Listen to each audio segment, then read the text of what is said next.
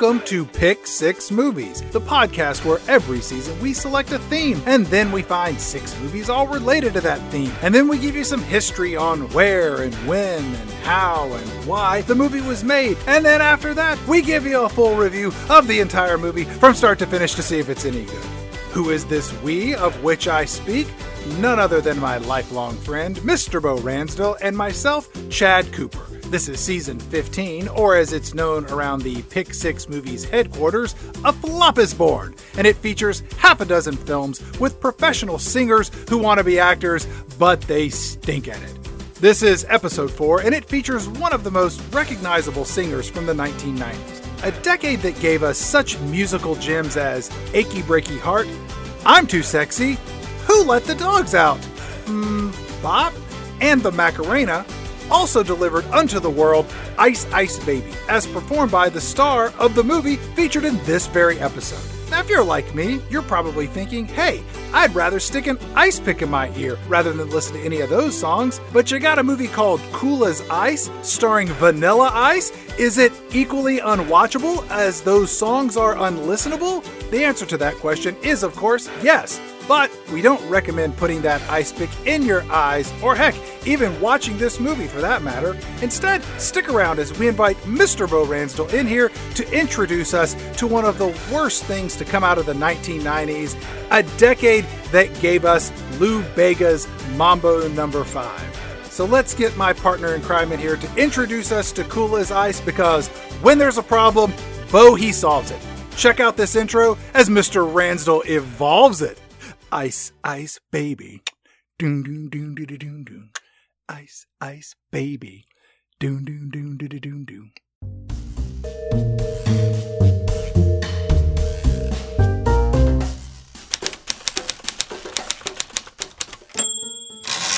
What are you doing? Hey, Pick Six Spot. Welcome back to the show. What are you doing in here with that primitive machine? First of all, this is a typewriter, and it's how I started writing. I decided to do a biopic. I did the slasher movie thing, and to be honest, there wasn't much money in it. But a big time movie in the vein of like Ray or Bohemian Rhapsody, this could be my ticket to Oscar Gold. Who is the subject? That's the most exciting part. The subject is Vanilla Ice. You're an idiot. Wait, wait, wait, hear me out. I know it sounds unlikely, but Vanilla Ice has the perfect life for a biopic. It hits every beat. I'm telling you, the guy was made for a biographical film, probably starring Timothée Chalamet. I'm listening. For example, every biopic has to start with an inspiring story, right? Yes, that is the formula I have computed. Great. So let's go back to Dallas in the late 1980s.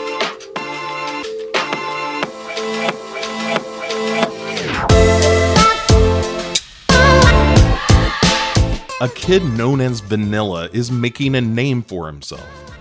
Now, Vanilla has the clunkier name of Robert Van Winkle, but growing up in a black neighborhood got him labeled Vanilla pretty quick.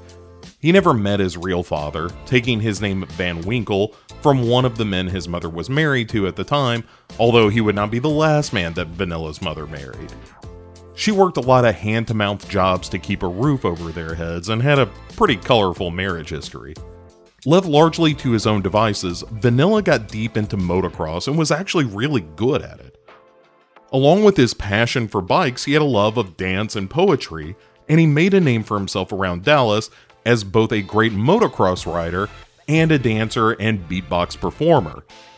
And it was only natural that Vanilla showed an aptitude for rap. City Lights was the hot club in Dallas for the intersection of cultures for dancers and rappers and boasted one of the most vibrant and frequently dangerous scenes in Dallas nightlife. From Thursday night until Sunday morning, the place would pound with beats as dancers showed off their moves while rap battles were conducted on stage. On his 20th birthday, still too young to get in the club officially, Vanilla was dared by his buddy Squirrel, which is always a fun thing to say. He was dared by Squirrel to get into City Lights and show off his moves. Vanilla could prove to everyone in the hottest club what he'd managed to prove to the residents of his all black neighborhood. Despite his white skin, Vanilla belonged. And Vanilla Ice at the time didn't drink or do drugs. Yet, I know how this goes. Just wait for it. Enjoy the rise, Pick Six Spot. This is the fun part. So, Vanilla, who did not do drugs or drink at the time in this story, gets his first dose of liquid courage from his friend Squirrel in the form of a mixture Squirrel called Runny Nose. This scene naturally writes itself. All hopped up on Runny Nose, Vanilla enters the club talent contest, where he is paired off with a rapper named Earthquake, his nemesis in Vanilla's first public rap battle. Although the crowd has seen a hint of the kids dancing, Vanilla sticks out here too, a white face in a sea of color. But he's been here before. He knows how to win an audience. Earthquake goes first in our movie, and he's good. He knows the scene, he's been around. And then comes this scrawny white kid, and Vanilla lays it out. He starts with some rhymes, which drifts into beatboxing, back to rap, then to some dancing. He's hitting Earthquake with all he's got, and the audience, first skeptical, is now on board, chanting, Go, white boy, go, white boy, go. Rumors came after that that Earthquake threatened to fight Vanilla that night, but what is certain is that night changed Vanilla Ice's life. The audience had turned around on Vanilla to adore him. Like the Russians at the end of Rocky 4? Just like that. And because City Lights was the biggest club for hip hop in Dallas, A&R people from record companies were on hand the night of Vanilla's big break. Also in attendance, John Bush, the manager of City Lights, who knew this kid could be big. In a matter of days, Vanilla Ice had a management deal with Quon and was the resident act at City Lights, doing nightly sets for the crowds. Looking back later, John Bush, the guy who owned City Lights, said Ice owned the stage when he stood upon it. He was a king. And then came the drugs. Just hold on, don't rush to the negative, it's unhealthy. Not only was Ice's popularity growing in the area, hip hop and rap in general was exploding in this country. Rap went mainstream with Two Live Crew and MC Hammer, and Ice was serving as the opening act when these guys came through Dallas and City Lights. Hammer said when he first saw this white kid playing for an all black crowd, he was skeptical too, and then he heard him rap and saw him dance, and as Hammer himself put it, quote, he wasn't trying to emulate dance moves, he was dancing. In 1989, Ice was the first act on a tour that featured such icons as Ice T, NWA, and Public Enemy. When Chuck D saw Ice perform, the frontman for Public Enemy tried to sign him to his record label. An associate at the time recalls that Chuck D saw Vanilla Ice perform and saw how the audience responded to this rapping and dancing kid and said, quote, I could make a lot of money off that white boy. Earthquake, who you may recall from earlier in our story, The rap battle guy. precisely, not only was he the first opponent for Vanilla Ice's rap skills, he was the house DJ at City Lights and an up and comer in his own right. He, like Ice, was part of Quon management, and Quon wanted to turn Vanilla, now Vanilla Ice thanks to their marketing, into a real star, and to do that, you had to have a hit. Sir Mix-a-Lot had just done it with Baby Got Back, and now it was Ice's turn. So, Quon charged Earthquake with writing the hit Ice needed. Earthquake was influential, but he was also sleeping in the living rooms of friends until he could score some real money. So when Quon asked him to do a song for Ice, Earthquake thought he had just the thing. Thanks to some recent advances in sampling technology, Earthquake had in mind to use Play That Funky Music as a sample for Ice's big hit, which he did, but it also happened that a white rap duo called BMOC had used that same sample just the year before. So Earthquake also tried a few other samples. He dove into the stacks until he found Queen's Under Pressure, and then tinkered for weeks with the sample, finding just the right beat to put underneath it. And once he had that beat, he took further inspiration from Spike Lee's School Daze. The Alpha Phi Alpha boys have a chant that goes, Ice, ice, baby, too cold, too cold, which you may recognize as the hook of Vanilla Ice's hit single, Ice, Ice, Baby. There's actually somebody holding up a sign that says Ice, Ice, Baby in that scene. Now, there are conflicting stories about what happened next. Give me the movie version. Right, so Ice loves what he heard, and Earthquake wants him to finish the lyrics before he gives anything over to Ice. Ice refuses, and Earthquake asks Quon to erase those samples. Then, a month later, Earthquake hears Ice Ice Baby on the radio. Now, Ice says that he completed the song without ever making it clear to Earthquake that he intended to do so, and that all of this was just a wacky Three's Company esque misunderstanding. But regardless of that, Ice Ice Baby was playing on local stations, and people liked it, even in this thinly produced first version. Quon then brought in producer K. who would go on to produce Mac Dre and Young Lay, and he put together some songs for an album called Hooked for Vanilla Ice, which was released on Ichiban Records, an indie rap label out of Atlanta. Quon couldn't sign Ice to bigger labels because they simply didn't want a solo white rapper. One for lack of trying. And so the first single was released, which was Play That Funky Music, and Ice hit the road to make the single a hit, much to no avail. But he was touring in a van with three other dancers, and then a DJ in Columbus, Georgia, happened to give the B side of Play That Funky Music a spin at a party, and that B side was, of course, Ice Ice Baby. The song blew up on local radio, and that popularity started to spread throughout the Southeast. Most listeners, who were mostly black, assumed that Ice also was black, despite his name, but suddenly Ichiban Records was selling almost 50,000 copies of this record hooked. And then Quon decided this song needs a video. The video was shot in Dallas's Deep Ellum district, posing as Miami, and the Florida references appealed to The Box, a video request channel in the Sunshine State. BET got on board quick too, and suddenly the big record companies were interested in a solo white rapper after all. Ice was all set to sign a deal with Def Jam Records, but Quon intervened. Another deal had come across the table, a company called SBK. The CEO of SBK had heard Ice Ice Baby and was certain this was going to be a giant hit across the globe. So he paid Ice $1.5 million before he ever met the guy. SBK bought out the contract with Ichiban Records, and the album Hooked was remastered and edited, added to, and ripped apart until it became To the Extreme, the first big record from Vanilla Ice, featuring the hit single Ice Ice Baby. It hit number one in October of 1990, both the single and the album. And Vanilla Ice was shattering records, pushing his old pal MC Hammer out of the number one slot on the album Billboard charts. SBK even throttled production of the single so that more people would buy the full album, squeezing every last drop of blood they could out of this particular stone. SBK estimated that ICE generated $100 million in revenue for them in about four months. Have we hit a peak? We have, Pixixbot. In just a matter of weeks, articles were coming out shredding the details of ICE's publicity package, the biography that you send to the press for their articles. Just a little bit of digging by any reporter could disprove some of the claims in ICE's bio that he had attended high school with Two Live Crew's Luther Campbell, or that his mother worked at a university and not a small college, or that he was in one motocross league and not a different motocross league. None of it really amounted to much, but only a few weeks before this, Milli Vanilli had been caught in a lip syncing scandal that ended their careers the music media was looking for the next big fraud, and the first successful solo white rapper was Fair Game. The irony here was that Ice had a credible background.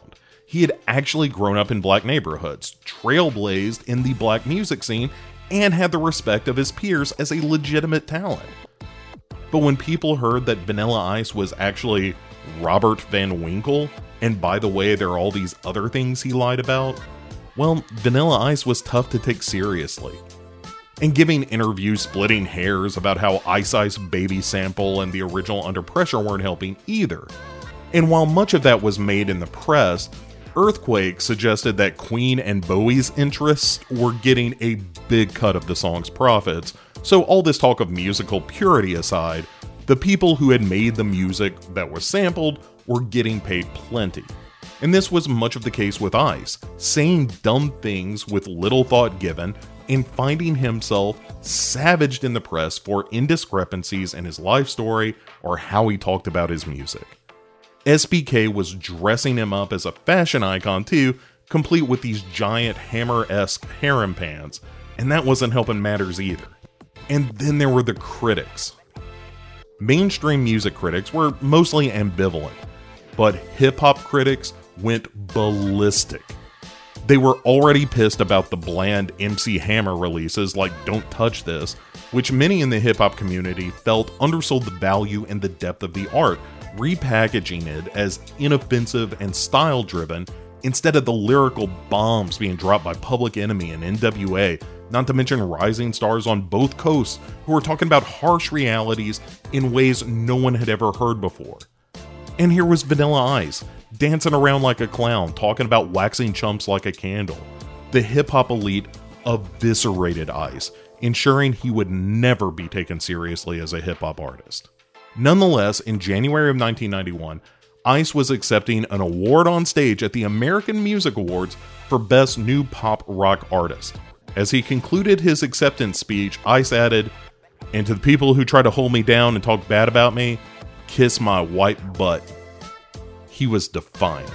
Ice had earned this after all, and it had to be the beginning of something great. He just finished shooting his ninja rap bit for Teenage Mutant Ninja Turtles 2, Secret of the Ooze, and he was honest to goodness dating Madonna.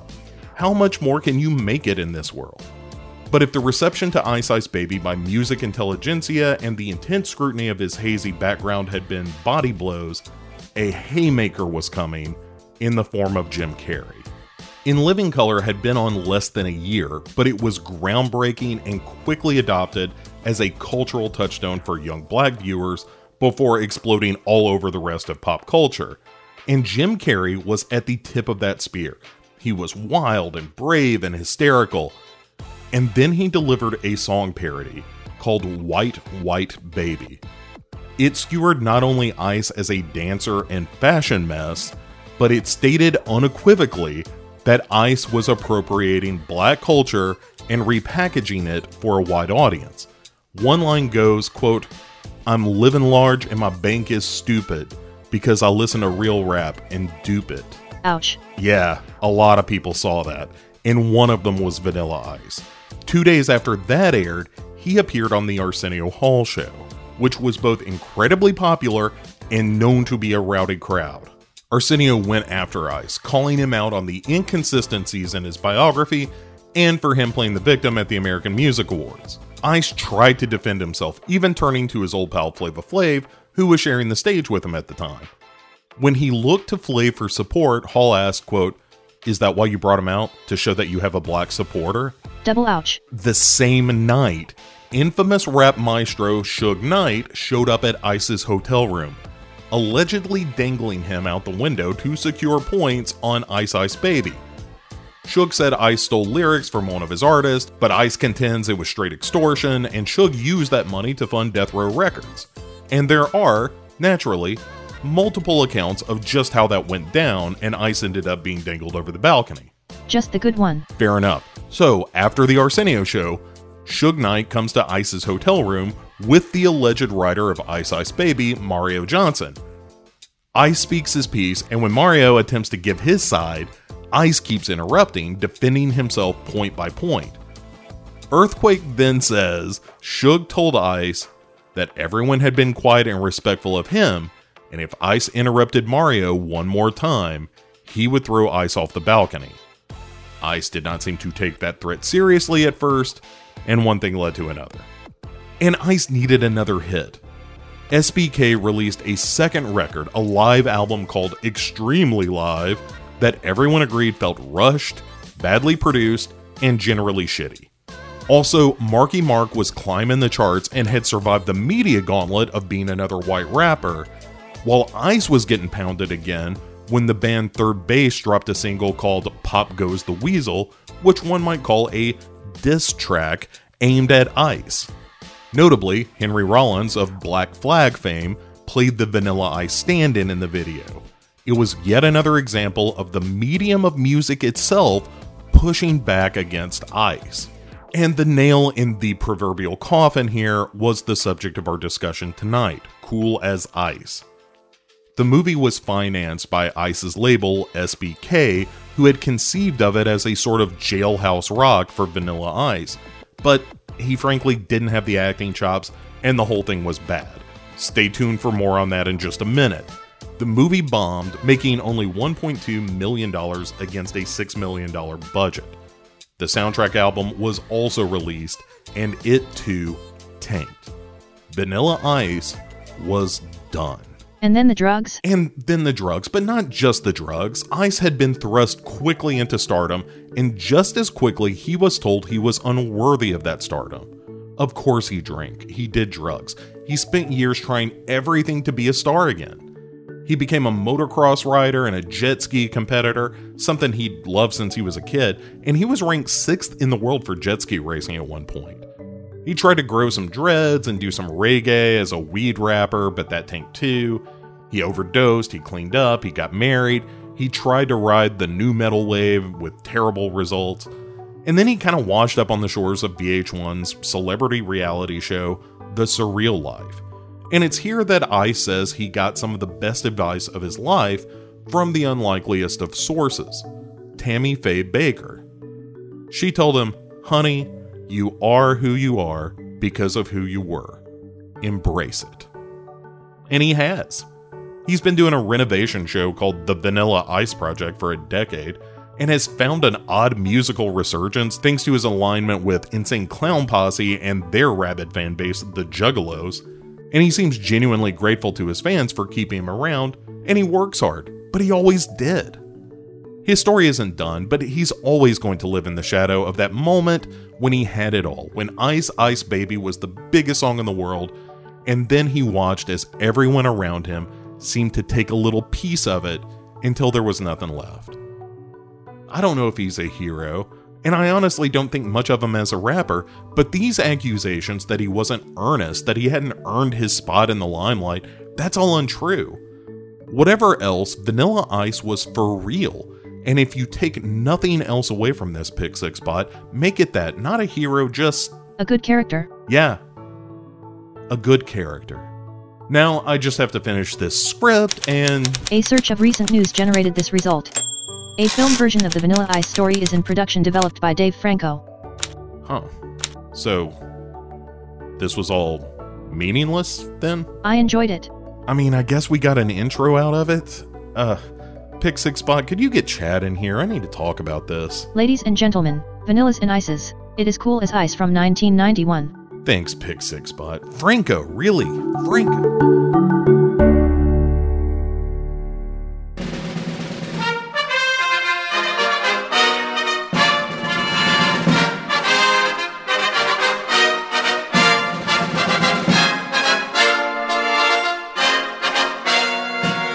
And welcome back to Pick Six Movies. I, of course, am one of your hosts, Bo Ransdell. With me, as always, the uh, the words to my mother, uh, Chad Cooper. How are you doing this evening? Doom, doom, doom, doom, doom, doom. Doom, doom, doom, doom, doom, doom, doom. I'll stop there so we don't have to pay any royalties for whatever. I don't want to have Suge Knight or somebody else come and toss me off a balcony. But to answer your question, Bo, I'm doing pretty darn well. Great. Well, we're about to change all that. I know. Sometimes I feel a bit like Loki from the Avengers when when he first arrives and he says, "I've been burdened with terrible purpose." And this season in particular, I have assembled a lineup of some of the shittiest movies that have ever been made. Uh, yes, you have. The best is yet to come, or the worst, uh, depending on how you want to look at it. This movie, Cool as Ice, is because I, kind of went back and forth a little bit, and this is a real, a real bad movie. Yeah, it's a real fart in the elevator before you walk out. As the introduction alluded to, it kind of happens at an interesting point where, like, whereas Spice World was sort of like at, at, the the apex of the Spice Girls, right? Like they were the biggest thing in the world when when Spice World came out. Right. when Cool as Ice came out, like Vanilla Ice had already right, he was already a joke.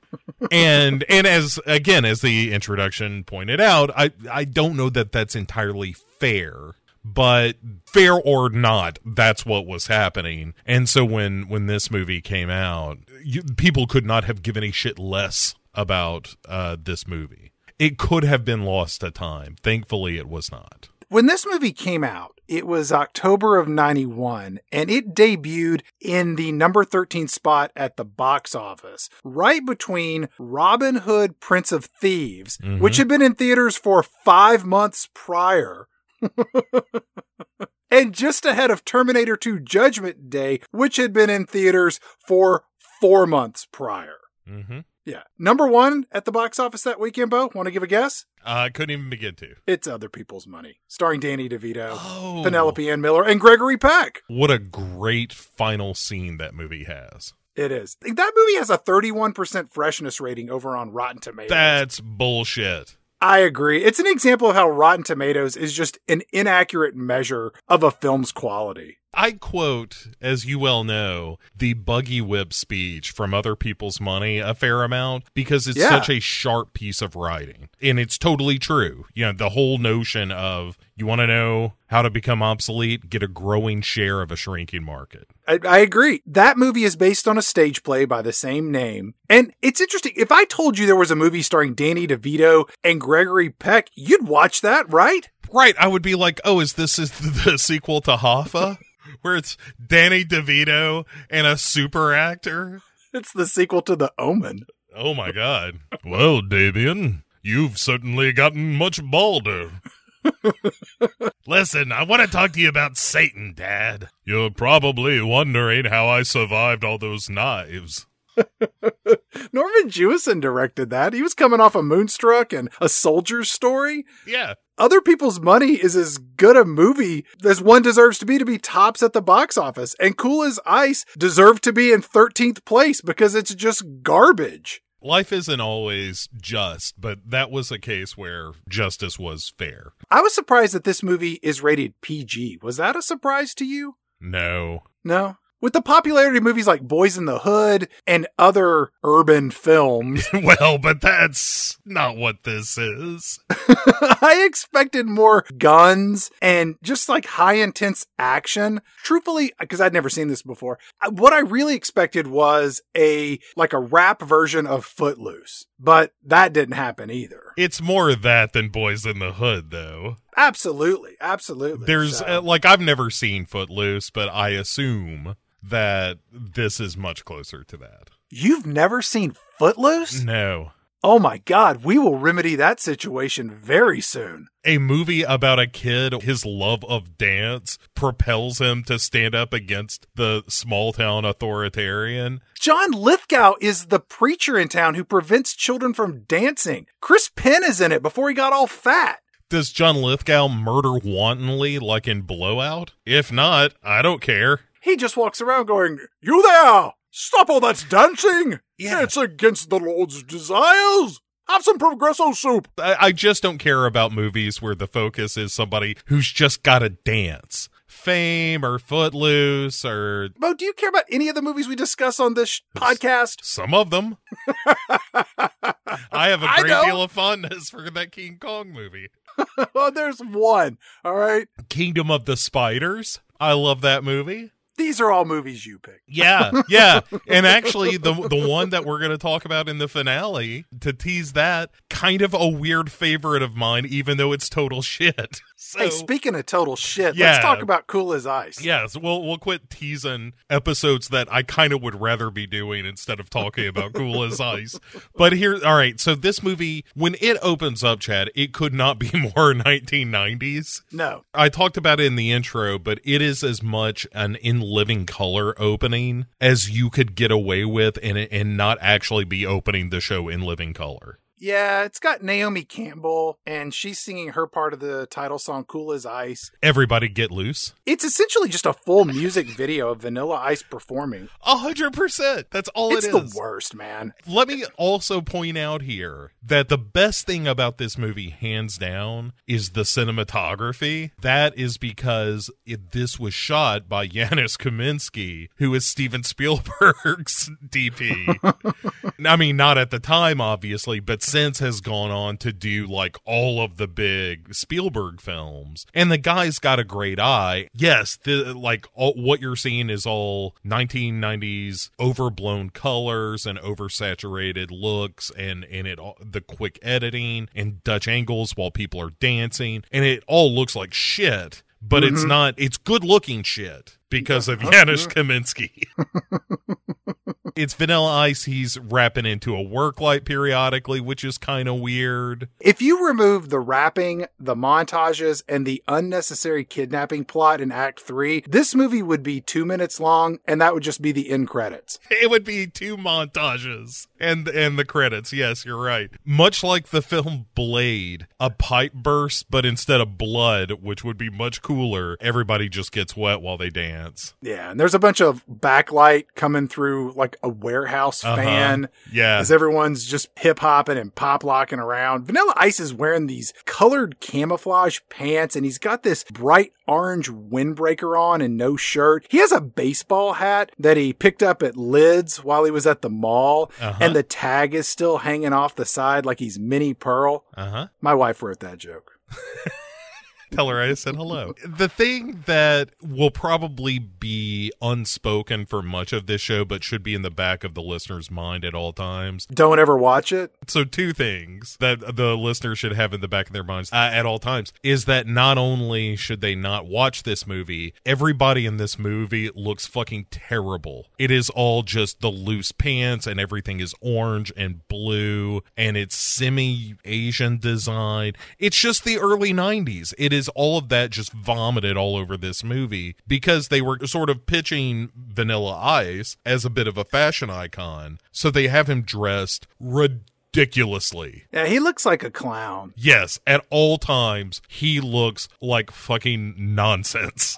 so just keep it in your mind. Why does he start singing into a mechanic's light as I opposed to the microphone at one point? Eh, because it seems cool, I I guess. mean, wouldn't he know you don't sing into a light bulb? well, let, let's not make any assumptions here because there's a lot of things that one vanilla ice does Right. that that are questionable in terms of hmm. high order decision making, let's say.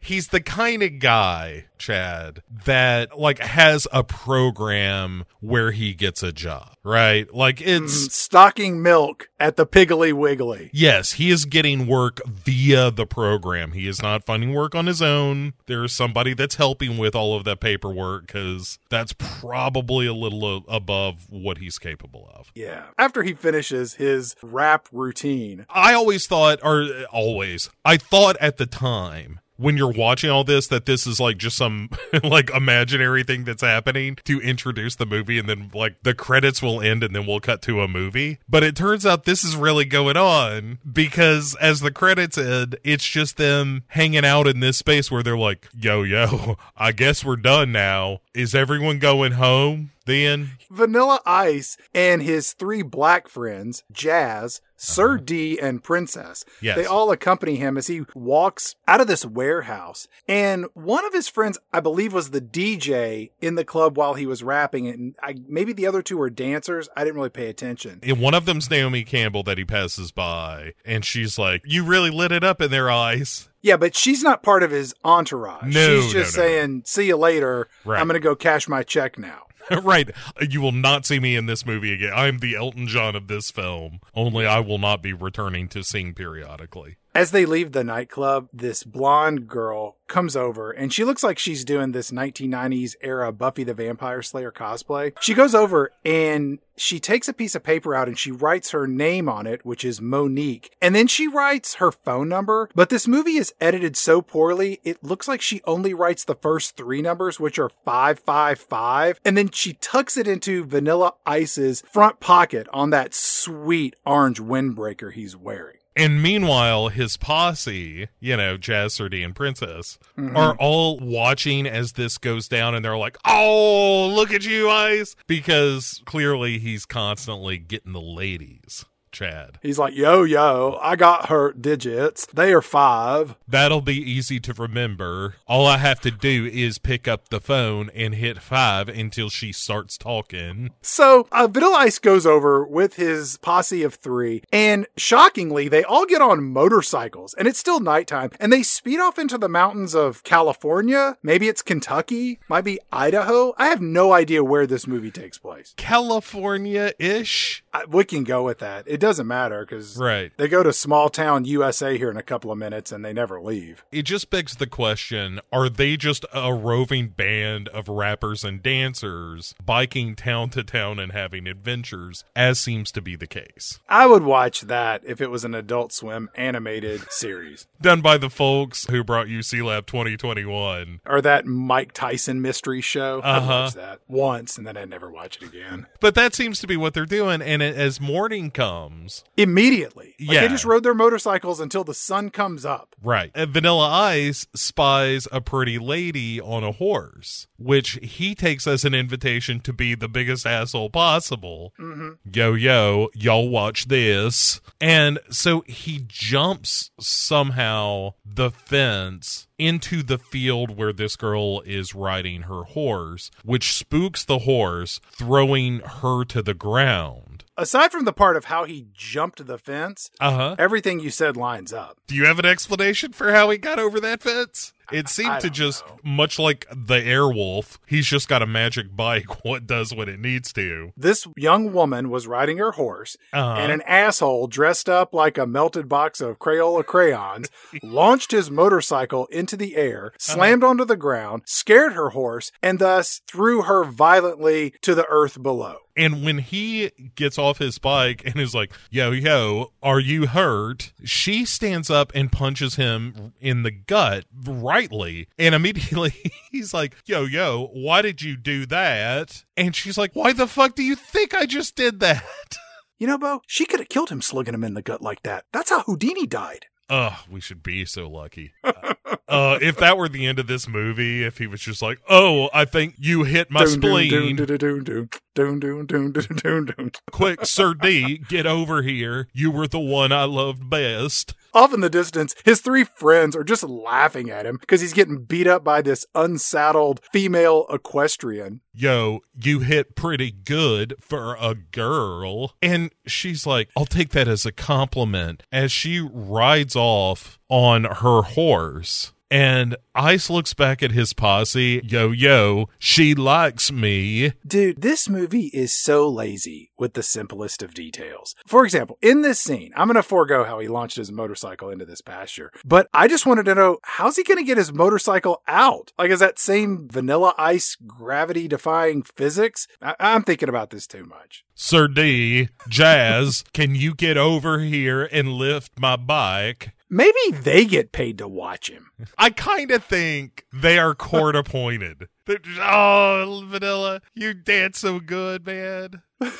I think I met a pretty lady. Oh, Vanilla, you know you're not allowed to date. We got to get you back by Tuesday, your next shift at the IGA. I am good at stacking mill. You are the best, Ice. I know. Would you like to have my phone number? Here's a piece of paper. No, Ice, you know we live with you. Oh, yeah. We've met before. Yeah, we take care of you. I appreciate that. Yeah, we appreciate you, Ice. Now go have fun. Okay, watch me rap. Look how fast I can spin in a circle. Yeah, you're real good. This reminds me of that time you got on that rocket ship outside the IGA and you kept saying, put another quarter in, put another quarter in. That's good. I enjoy riding that. It is a lot of fun. Oh boy, Jazz could just uh, watch you all day. He has to. That's what the court told him. I know, I know. It's good that you remember that, though. That's a good sign. Yeah. So Vanilla Ice and his three court appointed um Conservators uh, in posse. they all drive their motorcycles into Smallsville, USA. And then Sir D's motorcycle breaks down in the middle of Main Street across from the candy store and the hardware store and the large wooden cross store and the Mhm. sheet store. And Sir D's motorcycle, it's all busted. But rather than move the motorcycle off to the side of the road like normal people would do, this quartet of urban hip hop stars, they just start tinkering with the bike in the middle of the road, which pisses off all the white folk in this town, and they just start honking their horns as it's backing up traffic, as these four out of town pop lockers are causing a bit of disruption. And then one of them leans his head out the window and, you know, shouts at him. He's like, get out of the road. And then all four of them stand up, and the guy's totally freaked out to see three black people in his town.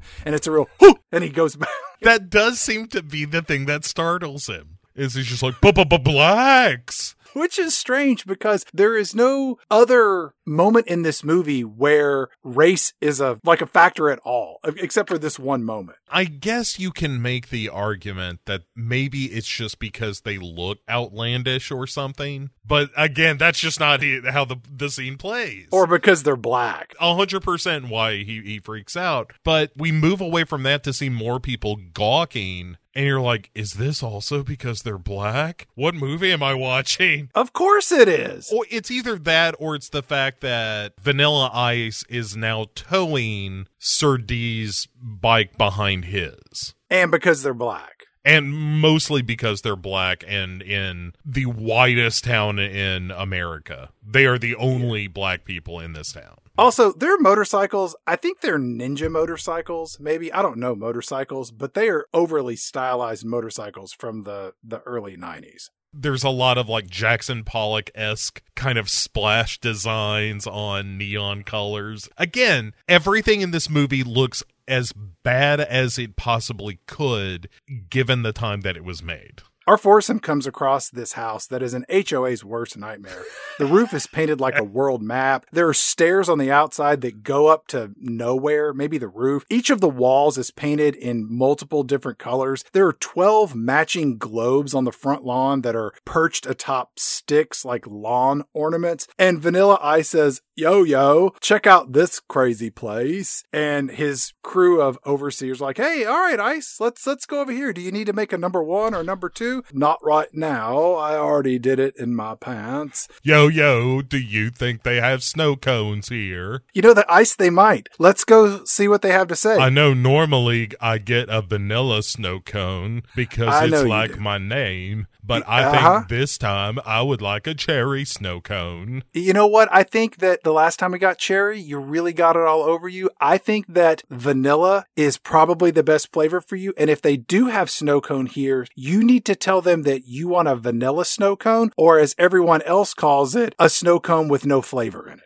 How about you get me a cherry one and it'll be our secret? I tell you what, Ice, I'm going to get you a very special cherry one that has invisible, tasteless cherry sauce. How's that sound? That sounds like the best snow cone ever. It will be ice, trust us. So Roscoe, the owner of this crazy house, he Yeah. comes running out. Sydney Lassick is the actor's name, and you you will know him if you saw him. He he was in One Flew Over the Cuckoo's Nest very famously. He's been in every television show that ever was. Uh, he's just a really good character actor. He was in Carrie and played the teacher that told Tommy that his poem was terrible.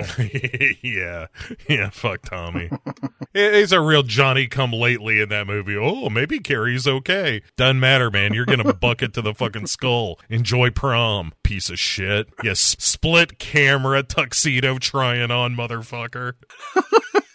Roscoe comes running out and he's wearing overalls and a baseball cap that has the words dial a prayer on it. But his character isn't religious at all. Quietly, you don't have to advertise it. You can, you can keep the faith in your own way. Roscoe starts screaming about Vanilla Ice's motorcycle. Hey, you're late. You were supposed to be here an hour ago. You know what? Your motorcycle isn't even prime. I'm going to give you mm, $500 for it. And Vanilla Ice says, Yo, yo, I don't want anything for my motorcycle. I would like a snow cone, please, with invisible cherry sauce. Look, you just get him a snow cone with vanilla if you would, and I'll I'll take care of the sauce.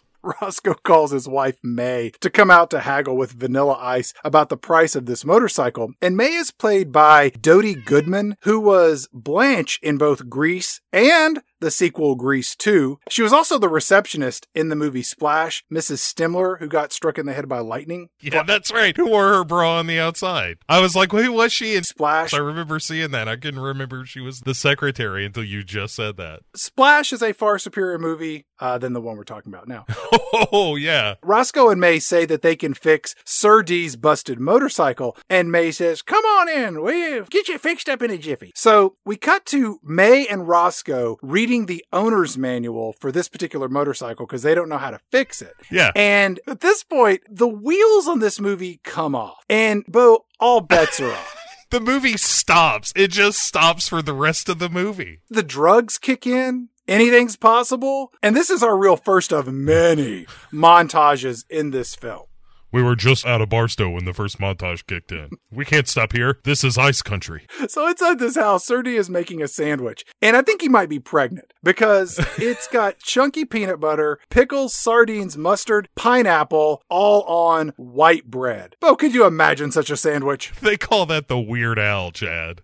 Look, a pickle and peanut butter sandwich. You shouldn't have. In another room of May and Roscoe's house, Princess is sitting on this white couch that's covered with quotes from Shakespeare, and then the wall behind her has similar wallpaper that's covered in quotes from Shakespeare with black font on a white background. And during this scene, Princess is considering eating some blue hard boiled eggs. And in the foreground are a salt and pepper shaker. So they look really great big because they're closer to the camera. And eventually Princess reaches out and grabs the salt shaker. But it turns out, Bo, it's huge. Yeah, it's a top secret gag. It's a real Lewis Carroll inspired moment. right, or Zucker Brothers. Take your pick. So Jazz is in another room and he's playing with a dart gun and he has a jeweler's light strapped to his head. While outside, Vanilla Ice is practicing spinning around in circles mm-hmm. with his orange jacket unbuttoned, no shirt, with a gold necklace just sort of aimlessly dancing around as he spins. I like it when I spin around a lot and I feel weird and sometimes I fall down. I also like to roll down hills. If you will rake up a pile of leaves, I will happily jump in them for you. Also, if you would like to pile the leaves on top of me and I will jump out of them and surprise you, I would also like that. About this time, Kat, the girl who was on the horse earlier, she drives by in this white Trans Am or Camaro or something with her boyfriend Nick. And they stop the car, and apparently they live directly across the street from Roscoe and May. And Vanilla Ice sees her in this car, and his response is, Oh, yeah. It's just like an opportunity for chaos is seen, and he is drawn to it like a moth to a flame. It's very funny. And so he just wanders off, and meanwhile, his caretakers are like, wait a second. Who's watching Vanilla Ice right now? Has anyone seen him? I thought you were oh watching. Oh my god. You know the routine. We give it 15 minutes before we call the police. Where's my lighter? Oh my god. He's got the lighter. Across the street, Nick and Kat are having an argument about Kat going away to college. And we've not discussed this yet, but Kat, or Kathy, is played by Kristin Minter, mm-hmm. who is the person you cast in a movie when you can't get Jennifer Connelly. But you really want Jennifer Connelly. Yes. She was also the big sister in those first two Home Alone movies. And she went on to be an ER and she was on that Highlander series. What I'm really saying is that this turd of a movie did not end her career, so good for her.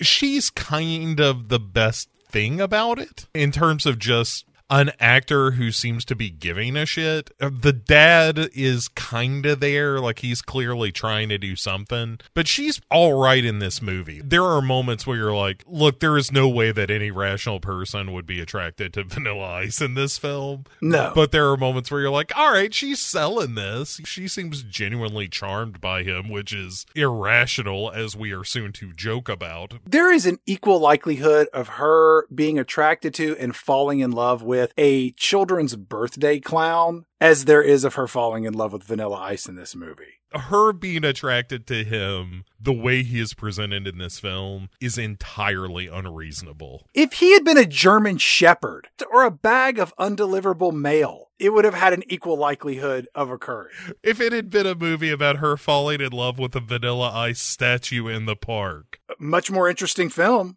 Absolutely. And honestly, better performance out of the statue. Nick and Kat are arguing about Kat going off to college because Nick is an insecure asshole with anger issues. Also, a little later, we're going to find out he has a drinking problem. This dude is transplanted from a 1984 film. Is he a high school student as well? Or is he one of those creepy guys who hangs out around high schools, you know, doing that all right, all right, all right shit? I think he's a little older because he gives her a lot of shit about like, oh, college girl about to go away and better herself. Fulfill her dreams. I'm going to mock you. Get an education, learning things, learning skills, being able to earn money. Fulfilling what, what potential you were given by the good Lord. Fulfilling your destiny to be the best person you can be. Oh, I see how it is. Before Nick and Kat can really shift their argument into fourth gear, Vanilla Ice just walks into the front yard of Kat's family's house and he says, Yeah, yeah, yeah. Swinging a chain, by the way, like he's about to start a zoot suit riot or something. To a woman that he almost killed an hour ago. Nick's response is the best. He looks over at him and he goes, What the hell is this? Kathy, who is this stupid asshole? And th- at that point, Vanilla Ice is like, Yo, yo, now I've got her name. By the way, that seems hard to say. I'm going to call you Kat. That's K A T. And she seems a little too charmed by all this, where she's like, Oh, you're just the living worst. Man, we talked about what he's wearing, but we hadn't talked about his haircut. Because in this scene, you, you get a real up close where the back of his skull is shaved into a pattern that makes it look like a brick wall. Uh-huh. And his left eyebrow is also shaved into small patches. And he's wearing a gold earring. And he's still got that orange jacket and the multicolored pants from the warehouse the night before. Honestly, there was part of me was like, I think he cuts his own hair. It's a little too coiffed around the top. Like it, it's too sculpted, I think, for that to be self done. Maybe Jazz and Princess help him out a little bit. You know, let it let, let us see what we can do here. All right, Ice. I want this half of the back of my head to match the jacket I like so much so that when I'm wearing that jacket, it looks like my head is part of the jacket. yeah, you know, Ice, that's okay. You know what? It's not the worst decision you've made all day, so we'll allow it. Put that in the journal. Do you want that or do you want a brownie? You can't have both. Oh, come on. You know how I like my sweets at night. So Kat looks over at Nick and she says, "Let's let's go inside. We're maybe wasting our time here with this this guy's mysterious stranger almost killed me earlier. Yo yo, you're not wasting my time, Kat. K A T Kat. Well, maybe you're wasting our time." And Vanilla Ice says, "Yo yo, check this out, Kat. K A T Kat. If you need me, I'll be over there at that house with all of the tiny earths on the front lawn." And Nick says, "We don't need you. It, look, is there someone we should call to come get you? Is there a piece of paper that you have, or the name of a facility, or some guardians we should contact?" Meanwhile, on the lawn behind him, you can see Princess and Jazz coming out being like, Vanilla, you okay? You, Yo yo, I'm doing good. I just met my friend Kat, K A T K A T Kat. All right, you know you're not supposed to get out of the yard. I know. Don't worry. I have your lighter. All right, be sure you bring it back. I will. Does that? Do they have snow cones at that house? We're gonna go get snow cones. Just get back in the yard. Okay, when I come back, we will go and get snow cones. I'm gonna be standing on the yard till you're back in it. I know. That's okay. Did I tell you I made a friend named Kat? You K A T did- Hello, Kat. ma'am. Ju- he's fine. Don't worry. on his way out, he's like, "Yo, yo, I gotta go get a snow cone." But I got one last piece of advice for you, K A T Kat. You should drop the zero and get with the hero. Also, I'm the hero. She's like, oh my God, he rhymed. Did you hear him rhyme? Nick, he made his words rhyme. Yeah, Kat, it's not that big a deal. Why am I calling you Kat too? Your name is Kathy. I don't know. I kind of like Kat. Vanilla Ice walks away to go get a snow cone, and as he almost gets to the street, he turns around and says, Yo, yo, see you later, Dick. And Nick says, It's Nick! It's not Dick! Yo, yo, see you later, Nick. N I K, Nick. And then off he goes, and Nick and Kat go into the house, and the movie cuts back over to Roscoe and May's place. Where they are now just squatting. Yeah. Sir D is watching TV and he's changing the channel so fast you can't see what's on. Jazz is inside and Princess asks Vanilla Ice when he enters, Vanilla, where have you been? Yo, yo, I was just chilling with Kat, K A T Kat. She's the girl who drives that horse. Also, I stole this black book from her. They're like, whoa, whoa, whoa, what? Oh no. You know you have to take that back. Oh my god, if they press charges, they're going to put him back in the home. If they call the cops, he's going in the home and we are probably going to go to jail. We can't keep up with him. Maybe it's for the best. Maybe it's for the best that they put him away. Let's just I don't like to be the one to say it either, but you see how he is. You saw he got away today. Hey, everybody. Oh, hey. This book smells like Kat's fingers. Okay. I like the way her fingers smell. W- Listen, buddy, we're going to need you to give that back. Oh, no. The only way it's going to go back is if I get to set it on fire. Nope, nope. Eh, pal, we told you about the matches and the lighters. And and remember what happened to the cat. You remember what happened to the cat? I remember. Yeah, we couldn't get that smell out for for weeks. So No. we're we're just going to keep the the flammables away from you, pal. I know where three knives are hidden. All right, uh, Princess, you want to watch them on the knives? You got knife duty tonight? Okay. All right, pal. We're about to get dinner. Do you want chicken nuggets? Some chicken nuggets and some mac and cheese? How's that sound, pal? oh, that sounds great. Uh huh. A little ketchup. And a snow cone, Out vanilla flavor. vanilla snow cone. That's right. That's just a glass of ice. Just get him a glass of ice. It's ice cubes. You don't even have to smash it up. He doesn't. He doesn't know. He doesn't know. And it's for the best. Trust me. Across the street, we see the house of Kat where the front gate opens by itself, which is one of many times in this movie that I thought things were about to turn into a horror film. There are moments, and I think it's the way it's shot at times. Uh huh. But there is definitely an air of like, oh, some serious shit's about to go down. And it doesn't really happen. Like the end takes a sudden hard right turn into violence. Or Uh-huh. at least threats of violence. But Yes. this movie feels more ominous more often. But I think that's a function of all the like dim lighting and we're shooting a light, you know, Yeah. just blasting a light behind a tree or something. And yeah, it is shot kind of like a horror movie. It really is.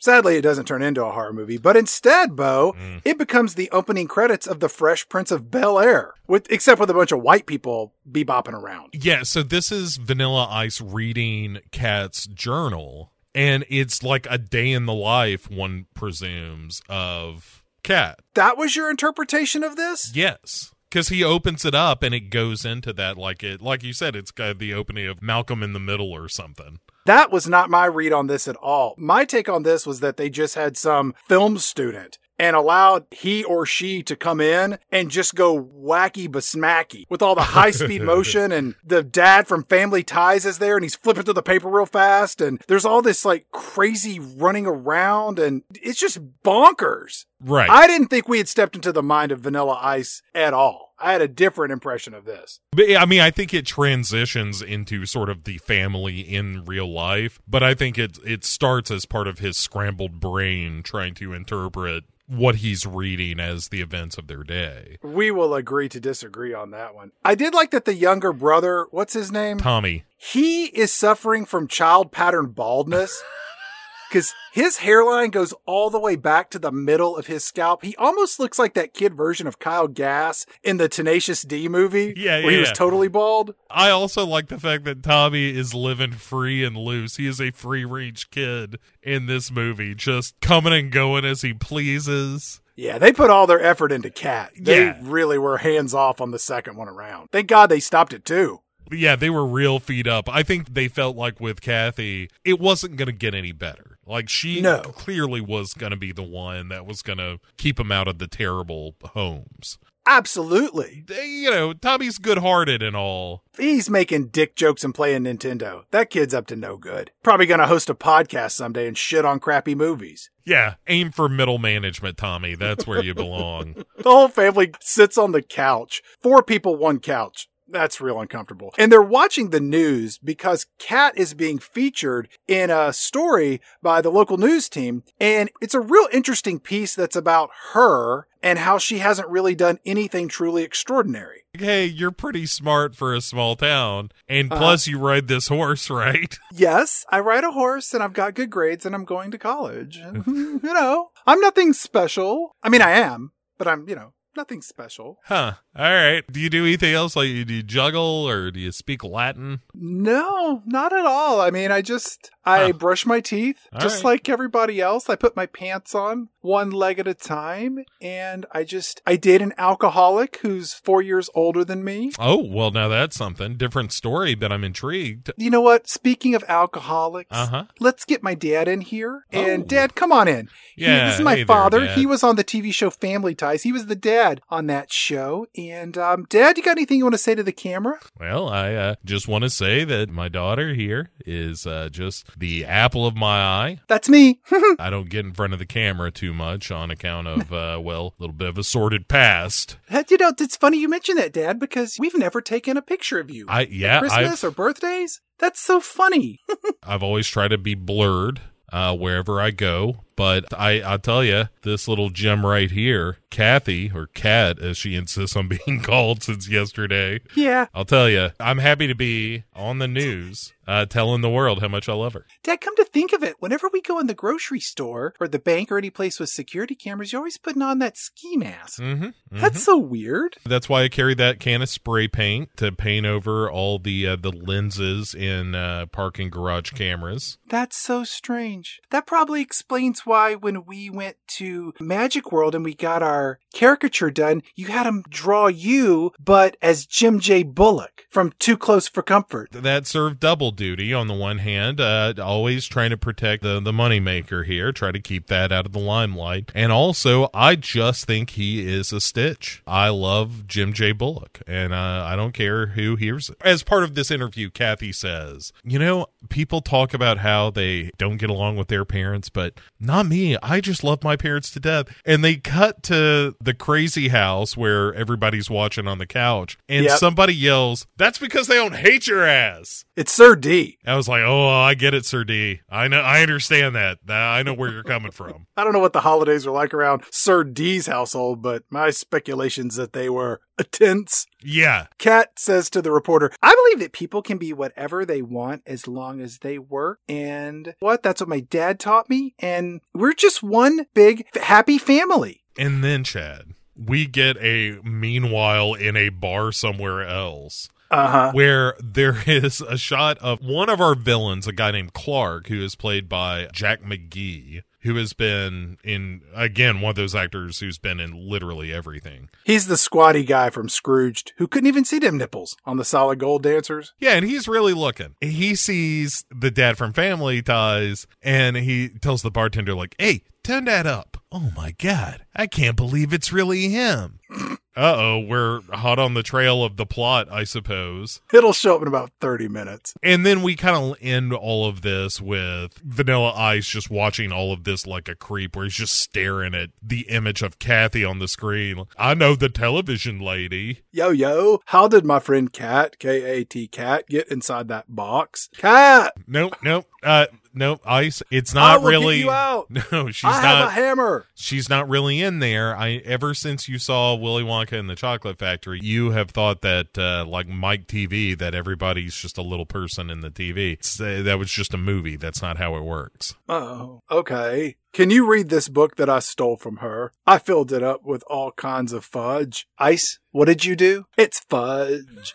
Who's, I'm not cleaning this up. I'm not. Oh, it's on his fingers. It's shit. It is shit. It is shit. He put shit in her book. Also, there might be a little lemonade. Jazz, I swear you were supposed to be watching him. I can't watch him all the time. It was like eight seconds. It took him no time to take off his pants and shit on that book. Go ask Roscoe if he has a hose or something. He's not sleeping in the house. Back over at the house of cat. the phone rings and the dad from Family Ties, he picks it up and says, um, hello? Hello? And then his wife and he exchange a look that says, we're all gonna die tonight. And so he immediately hangs up the phone. The phone then almost instantly rings again and he picks it up. Hello. And it's some neighbor calling about the news report. And the dad from Family Ties says, say, uh, did you happen to call and hang up? No. Hmm. This is worrisome. So he hangs up and he's all tense. And Kat says, Dad, what's the matter? And the dad from Family Ties, he changes the subject and says, You know what, family? Let's uh let's go eat dinner. It may be our last meal.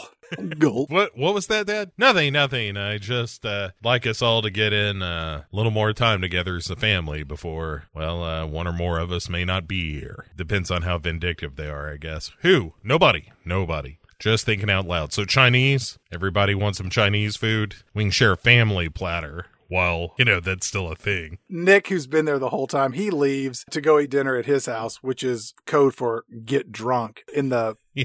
in the parking lot at the church he used to attend. As he's leaving, the younger brother calls Nick a dick because Nick refused to take the brother for a ride in that bitchin' Camaro he drives around Yeah. all the time in the city. he says like, "Hey, I'll pick up Kat at 8 and then bails. And th- Yeah. this is where Kathy grabs her bag and realizes for the first time that her organizer is gone with all her bills and important papers and shit like that, one presumes. Uh huh. And she accuses Tommy, and Tommy's like, Hey, that's bullshit. I didn't do it. He's like, How about you retrace your steps instead of pointing the finger at me, you filthy sister? Uh, she's like, Yeah, yeah, you're right. Let's see. I had it at school. I had it at work. I didn't touch it at Nick's house. And the brother just starts giggling at this unintended joke. It's a real proto, that's what she said Uh-huh. type of a moment. Shut up. Anyway, let me think.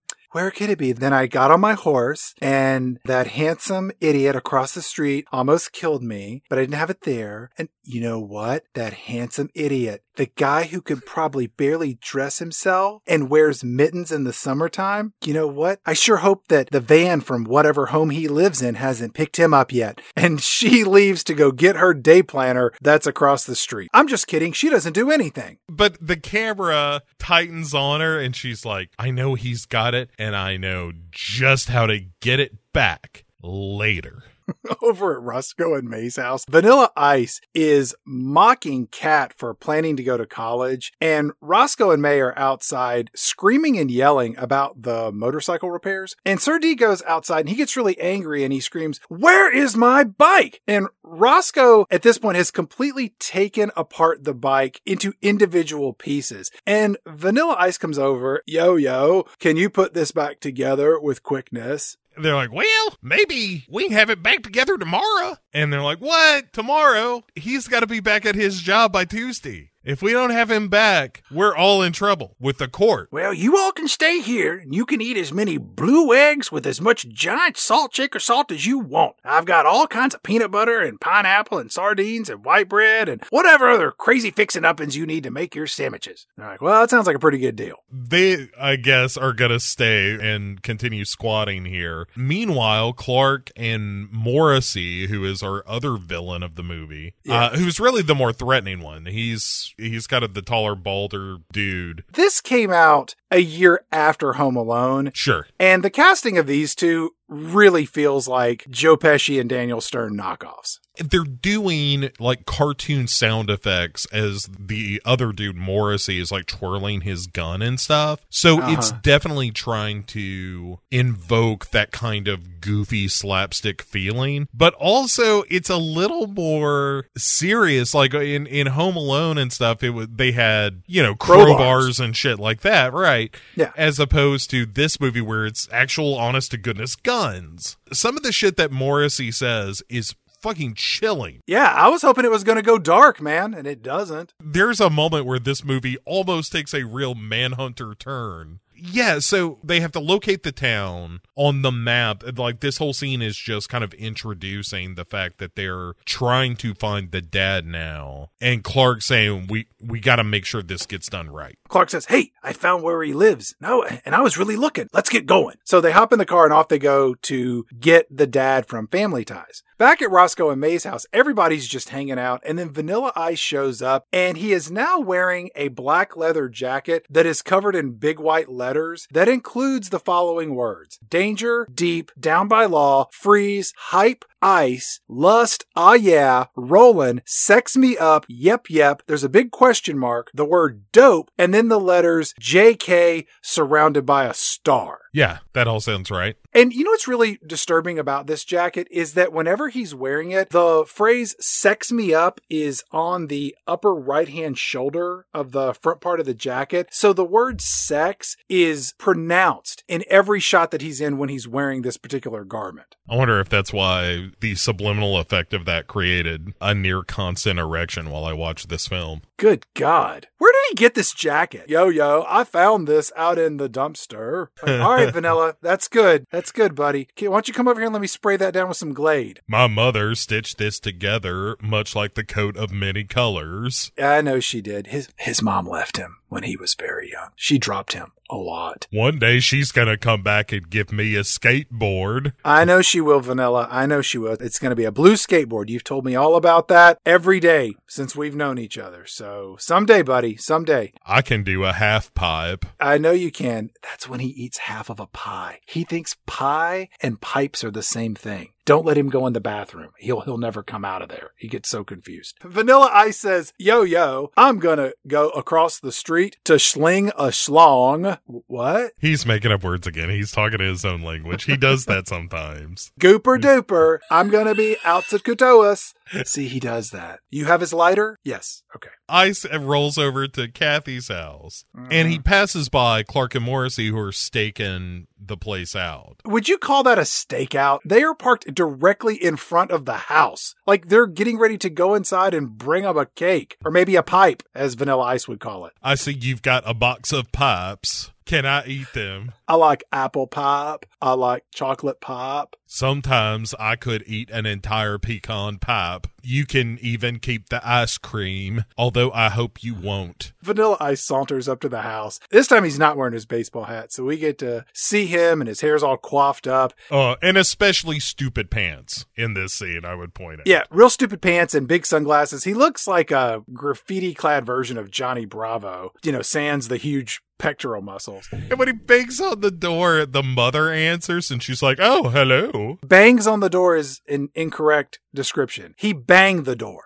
He walks up and goes, thunk. Nobody knocks a door that way unless you're an asshole or vanilla ice or both. And so she opens the door and she's like, oh, well, what can I do for you, young man? Yo, yo, I am here to see Kat, K A T Kat. We don't have a cat, young man. It's not a cat like you pet. It's a cat that is a lady. And then this little snitch Tommy rolls up and is mm-hmm. like, Oh, are you looking for my sister, weirdo? Yeah, she's at this place called the Sugar Shack with her boyfriend, Dick. I mean, Nick. Is that like Willy Wonka? Did you know small people live in the TV? I like snow cones. Do you all have snow cones here? We do. Do you like Tecmo Bowl? I do. I like all kinds of bowls. I like cereal bowls. I like toilet bowls. I like Tecmo bowls. Mom, can he come in? Can we get rid of Kathy, who now wants to be no. called Kat? He can be my new brother. No, will you do me a favor? Go talk to your father and tell him to call 911. All right, I gotta go and call the police on you. Remember, Kat's at the Sugar Shack. You're the coolest guy I've ever met. Thank you. Are you going to go get me some sort of bowl? No, I gotta call the police on you. You should probably run. Fill it with ice cream if you can. I can't fill it with ice cream. I'm calling the police. Also, a little bit of trivia Oh, for you, Bo. Sugar Shack was the name of a painting by Ernie Barnes that was featured in the end credits of the TV show Good Times. Hmm. And I would say, based on the whiteness of this town, wherever it is that Vanilla Ice is going to go to find Kat looks nothing like that painting whatsoever. No, no, no, no. He's going to a gymnasium that is called the Sugar Shack, is where Vanilla Ice is headed. But on his way out, so I, Ice takes off on a geographical mission and stops to ask directions from our thugs in the movie. Yo, yo, do you know where I can find some sugar and also a shack? Or maybe they're the same thing. I would be worried that Vanilla Ice can make it back over to Princess across the street unless she's clapping her hands and shouting his name. Just follow the sound, Vanilla. Ice! Ice! Over here, ice! We've got to get one of those invisible fences for him. It sounds cruel. I know it sounds cruel. But look at what's happened. Two days in a row and he's gotten loose. And you saw what happened with the book. It's getting worse, not better. Ice gets this long. It's basically the hoods fucking with him, where they're like, "Yeah, yeah, you uh go down and then make a left. Hey, you know that place that got blown down a couple of years ago? It's a little past that. Oh no, no, no, you you you're fucking with him, freaky. No, no, it's a right. You got to take a right, and then you're gonna go across the bridge. I do not know how to make a left. Can you show me? I can make a fist. Vanilla Ice, he goes off to hopefully find the Sugar Shack. Just wanders aimlessly off into the evening. Yes, Kat! K A T cat! I'm looking for the sugar shack. Can anyone help me? And these thugs are like, now's a chance. Except not now. We're gonna come back later. We'll pay a visit to this guy after dark. Dad, he looks out the window and he sees him and he's like, Ugh, creeps. What was the point of this? Were they just sitting outside to confirm that he lived there? Was that the whole deal? I, I don't understand why we had this scene just for them to say, like, you know what? Let's come back later.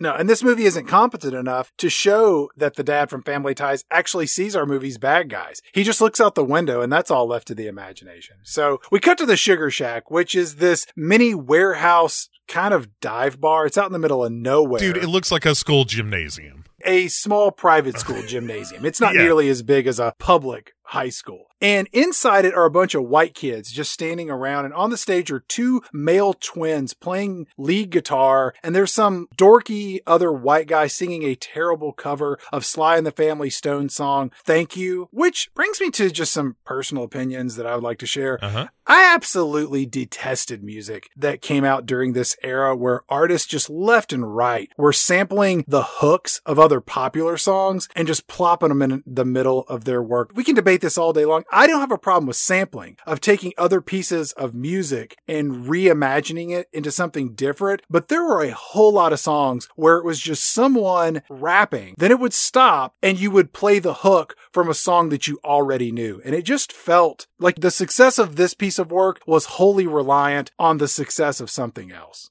I'm done. Eh, you know, it's just the style of music, right? Like Public Enemy did a bunch of that. It's how it was done it, it, at a certain point. And you're right. Like you could debate the merits of that. I prefer an original beat to a sample, but you know, not everything can be the Wu. And the, even the Wu is sampled old kung fu movies, so you know, fuck me. So apparently, Vanilla Ice went around the block five times and made his way back to Roscoe and May's house and told his friends, I would like to go to the Sugar Shack. They have snow cones. And these three are like, I, apparently, this place has snow cones from what he's telling me. And May and Roscoe are out there screaming at each other. Let's just go there. So they escort Vanilla Ice to the Sugar Shack. And they all three walk into this place full of white people. And not since the boys from Delta House stopped off to see Otis Day and the Knights play has there been a greater discrepancy of white people to black people in a shithole bar. Except the the reverse. Oh, yeah, it's a real photo negative of that situation. Wait till Otis sees us. He loves us.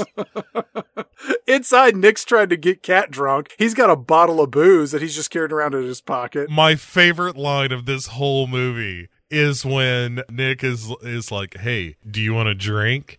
And she says, "I'll just have a diet coke." And he's like, "Ugh, diet coke, cat. I said a drink." And she's like, "Well, I- I think you're heavy enough for both of us." And he goes, "Well, cat, it's because I'm a grown boy and I'm a thirsty boy."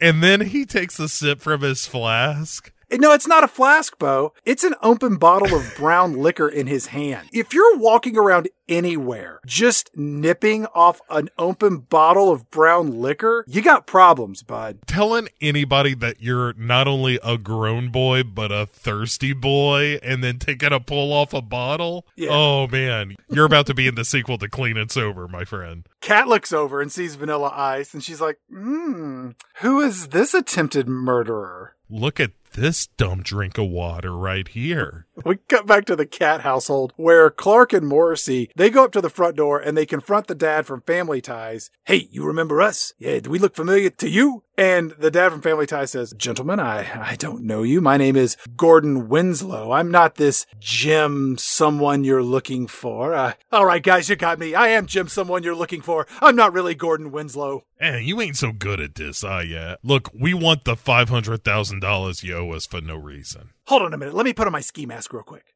Wait a second, where'd he go? no, wait, that's him. Uh, guys, it's me. I just put the ski mask on. I can't lie to you two fellas. You might hurt me, or my wife, or my kid. The good one. You might hurt the one I like. How do you feel about young boys? Would you hurt one of them? Because I'm just saying, if this is a killing of a sacred deer scenario, I'm eh, I'm willing to give up Tommy. Look, you got till this time tomorrow to give us $500,000, or else we're not going to do anything. Because 24 hours passes and they don't do jack shit. Let's cut to the Sugar Shack to waste a, a few minutes of film and life. Yeah, where we are tortured. The big, in quotes, the hit that was intended from this movie is this mm-hmm. song. I want to thank you for letting me be my. Yeah, that's a good song. This is not. This is called The People's Choice. And this is really the one that I think best showcases how bad Vanilla Ice is as a rapper. Oh, it's this one? I, yeah, I think this is particularly bad. Did he curse in his songs? Uh, at, at different points in his career, yeah. Sometimes he got a little hardcore. I mean, the whole movie's PG, so there's no Yeah. swears in it. I didn't know if this was a sanitized version because of that, or if that was his thing, like, I'm a clean white rapper. The, his record company kind of cleaned him up and packaged him as something that was safe for consumption. Wonder if they ever considered making him a, a clean white Christian rapper. I bet that would have been real popular. That's the the what if of Vanilla Ice. Like if he had signed with Def Jam and Uh-huh. had just been able to do whatever was going to be popular. Like I'm not saying he ever would have been like an Ice Cube or something like that, who was like an actually powerful rapper. Who had something to say? But he could have been a good hip hop artist. That's just like no, no, no. This is just a good party record, as opposed to This garbage. Yes, yes. The this kind of braggadocious sort of thing, which is kind of fine if you're really good, but he just doesn't have that much flow. and even at the time there were so many better rappers. It's unfortunate. Like the Beastie Boys had way more game when it came Oh, to yeah. to just being good rappers. All the white kids in the Sugar Shack, they don't know that. They don't know from nothing. They start, I can't call it dancing. They start to move around in slightly rhythmic fashion. And for some strange reason, all of the young men in this place are dressed like members of Lambda Lambda Lambda. It's a Revenge of the Nerds joke. Vanilla Ice, he gets out on the floor where Kat comes out and joins him, and the two of them end up laying down on the ground where he dry humps her while he's rapping. And I gotta say, during this scene, Kat has noticeably erect nipples. And I was barely looking, Bo. The guy who directed this movie, I looked him up. He had done a whole lot of those slightly R rated Playboy video things where they just took models out and hosed them down with water and, you know, Sure. had them flop around on the hood of a car. But in this, it's one of those moments where somebody should have been like, can we get a couple of band aids? Because this is distracting. Again, it's sexy times here at the Sugar Shack. And Nick is watching while Kathy's like, "Oh my god, I never do this, but oh god, just hump me." Nick is of course horrified by what's unfolding in front of him. Can you just believe all this over there? Yeah, fortunately he's got the boost to numb the pain of this. I'll tell you what, I'm gonna get a baseball bat later. I played baseball. Everybody here knows it. I was the, the best baseball player on the small town Wolverines. Me, Nick.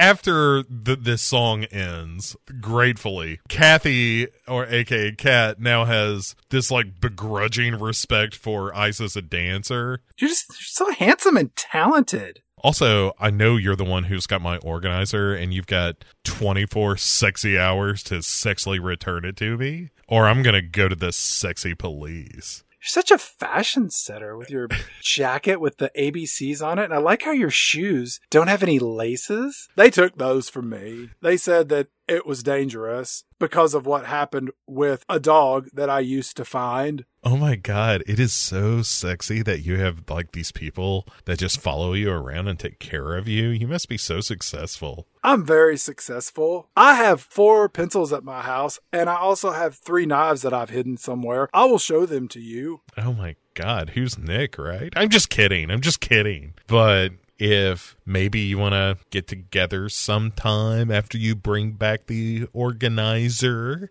Would you write down your address and phone number? I hope that it all has the number five in it so I know where you live. Oh, silly. You've been to my house a couple of times now. I'm right across. My name is Vanilla Ice. I- I, it's nice to meet you.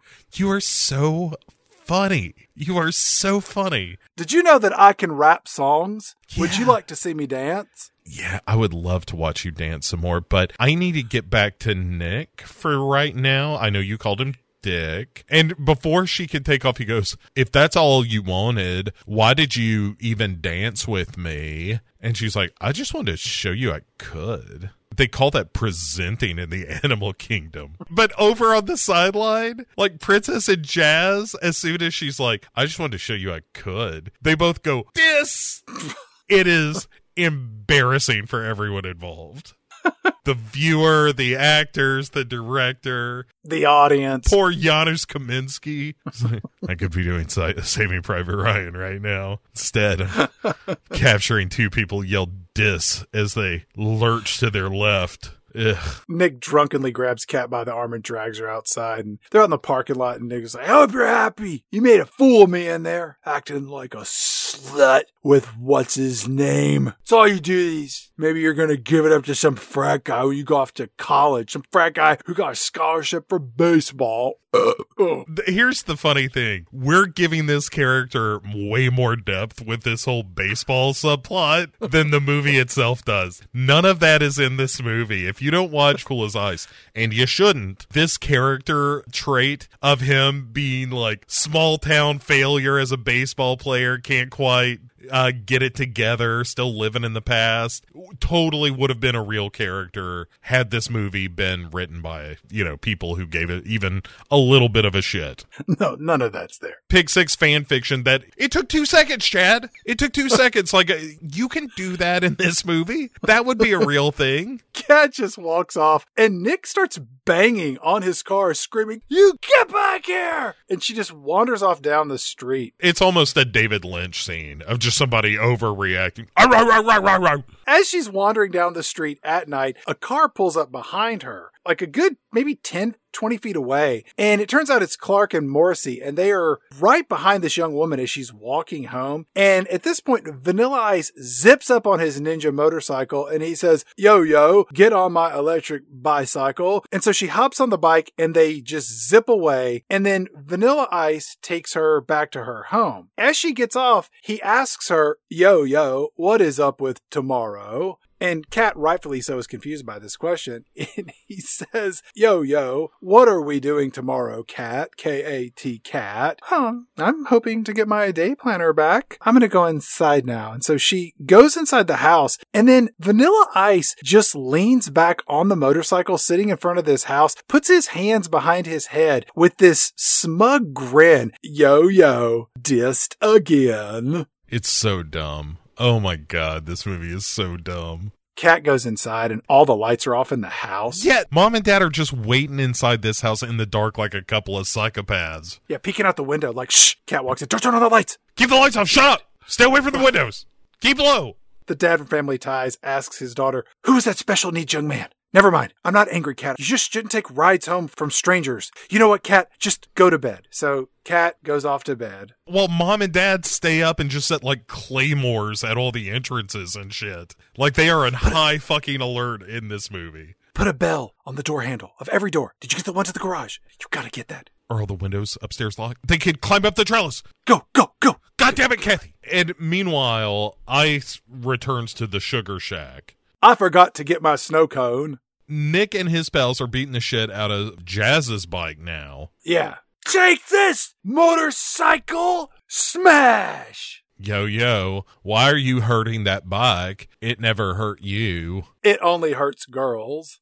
It's only run over three people, and that's when I was driving it and not Jazz. And that's why he said I couldn't drive his motorcycle anymore. So Nick takes a swing at Vanilla Ice's head, and then Vanilla Ice uses movie fight choreography to beat up eight guys one at a time. In ninja rap skills.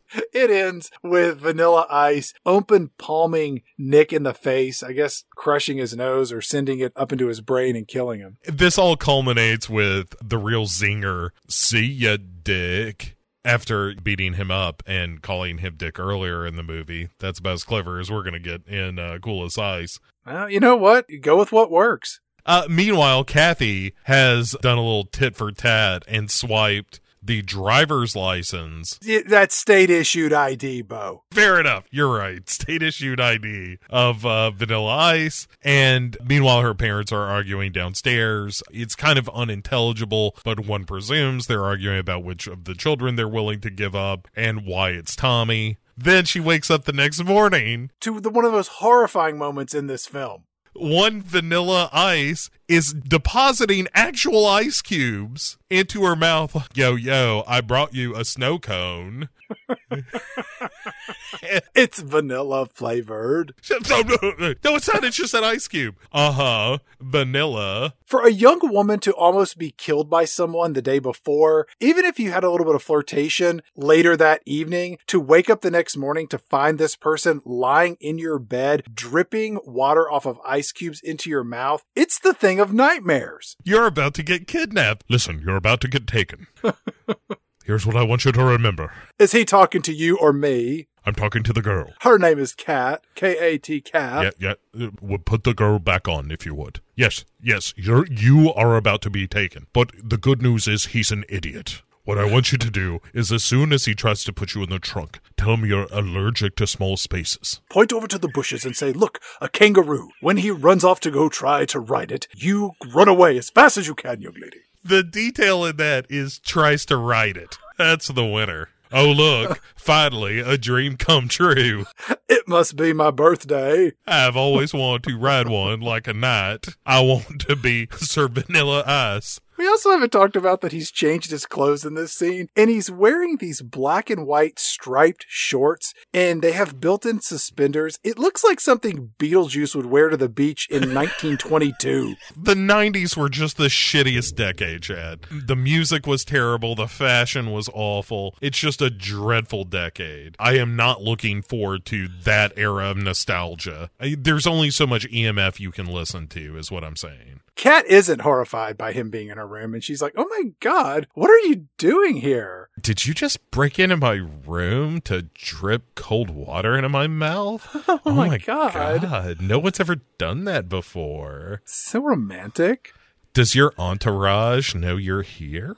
I don't have an aunt named Taraj. I have an uncle. His name is Sam. He works for America. Oh my God, you're so political. It's so interesting to hear you talk. You asked me to bring your day planner. Here it is. It's full of food that I ate yesterday. It's covered in fudge. If you put it in the freezer, it breaks off into tiny chunks that you can take with you when you go out looking for dogs. I have a question. Who's Monique? You know, because I found her number when I took your state issued ID. Just, who's Monique? And he's like, I don't know. The most honest line delivery in the movie. I don't know. Who are you? Is that who you are? I thought that your name was Kat, K A T Kat. Did you change it earlier in the day? Is your phone number just a bunch of fives? I tried to call you earlier, but no one picked up. Oh my God, your name is John Van Owen. That's so interesting. Oh, yes, it is. What else is my name? Oh, it's just just that.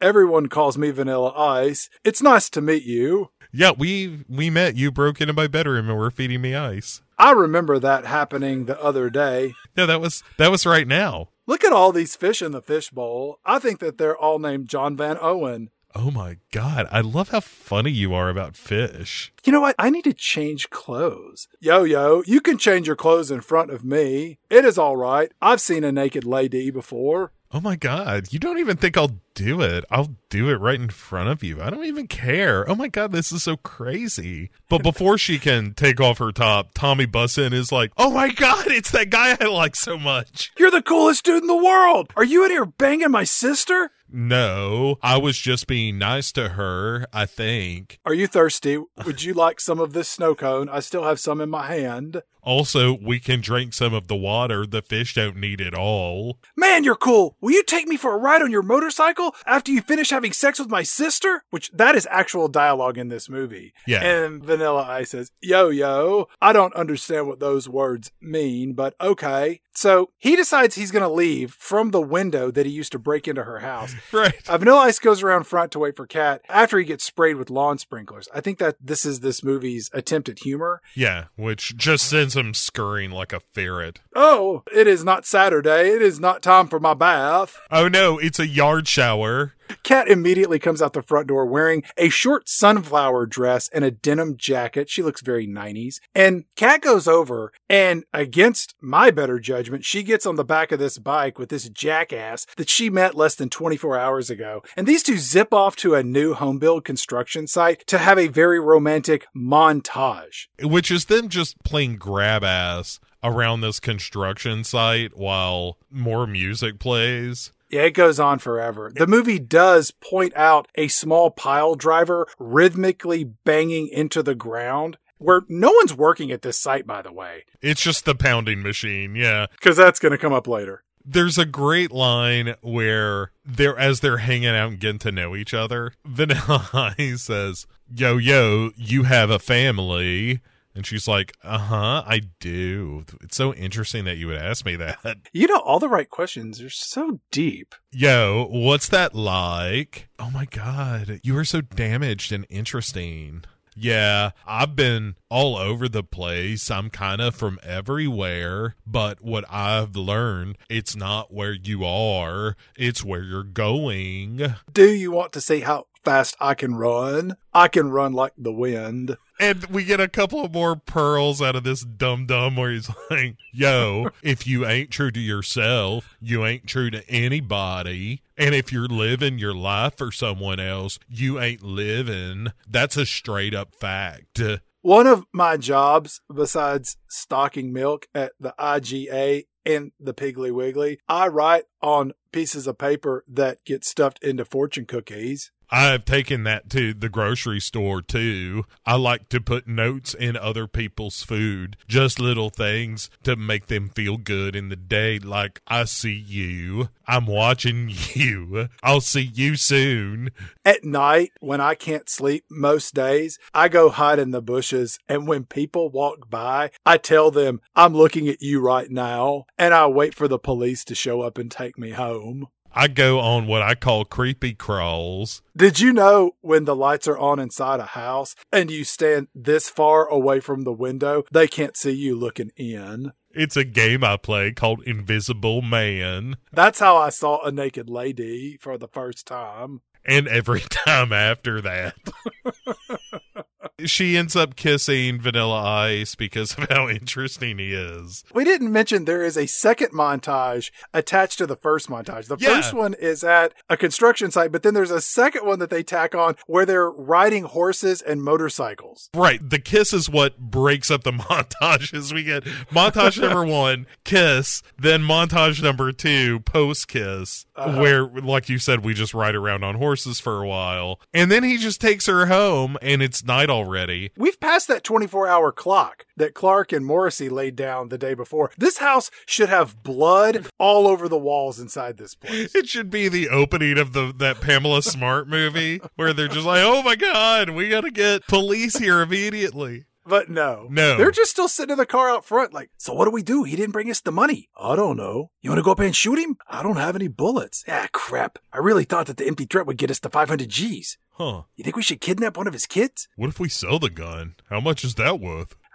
Know. You probably get $35. I saw he had a Nintendo there with Tecmo Bowl. We could probably take that, play it for a little while, and then sell it for 22 bucks at the pawn shop. What you do is you just go for the Hail Mary every time. That works like two out of three. you gotta times. beat the Raiders. You gotta beat the Raiders. Oh That's yeah, how you win. Well, Sure, Bo Jackson is the best in the game. so Kat and Vanilla Ice, they return back and Kat goes up to the front porch with her new boyfriend. And it's here that she gives Vanilla Ice a ring. Uh, Yo, yo, is this candy? And she's like, no, no, no, don't, don't eat it. It's, it's something special. You just, you wear that and that way you know the difference between me and Monique. why don't you wear it and then I'll know that the person who's wearing the ring isn't Monique? Well, silly because Monique might have the same ring. But if I have it and neither of you have rings, Up, it's not, it's not candy. Do not put that in your mouth, you silly boy. it tastes like pennies. and your fingertips. That's also what your day planner tastes like. Well, it's what it used to taste like. It tastes totally different now. Now it tastes like fudge, but not chocolate fudge like the fudge around the corner. You are so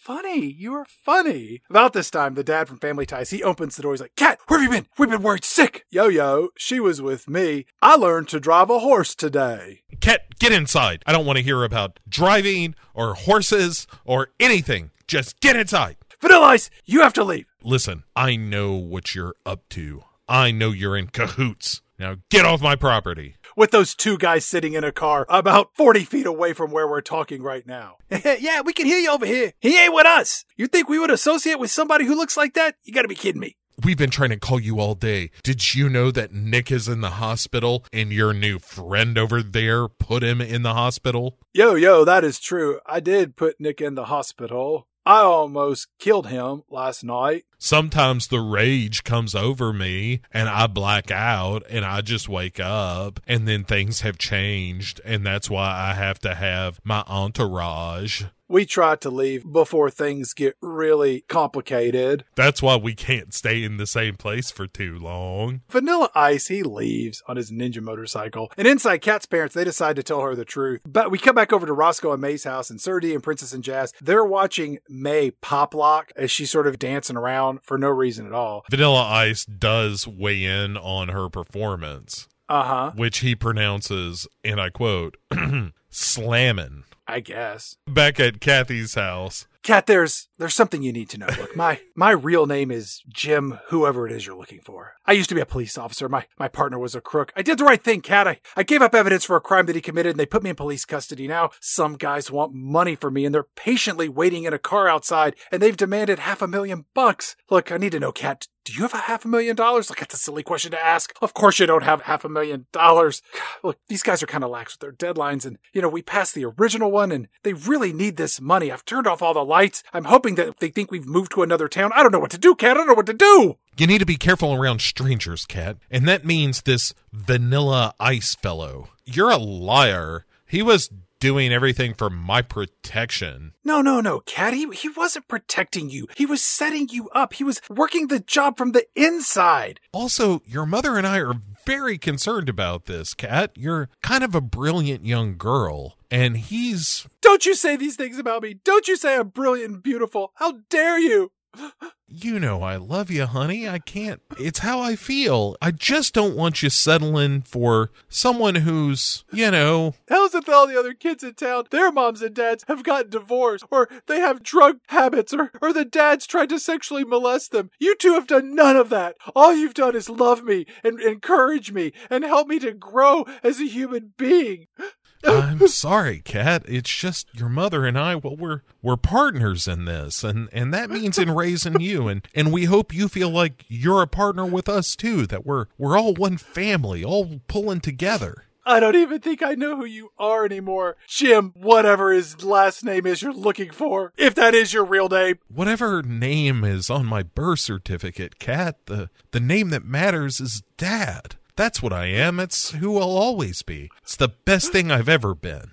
Leave me. Leave me alone. All right, just don't go sneaking off with that. Well, I hesitate to call him this, but a simpleton. For some strange reason, during this whole conversation, there's a plate in her room that's blue and it has three lemons on it. It's to avoid scurvy, Chad. I like a movie that has a health tip buried into the scene. Like, oh, right, I should be eating more citrus. We cut to the next morning where Vanilla Ice is sitting on his motorcycle, where else, out in front of Kat's house. Hi, Kat, it is me. I came to see you again. About this time, Kat comes outside and, yo, yo, would you like to ride on my super fast motorcycle? And Kat says, leave me alone.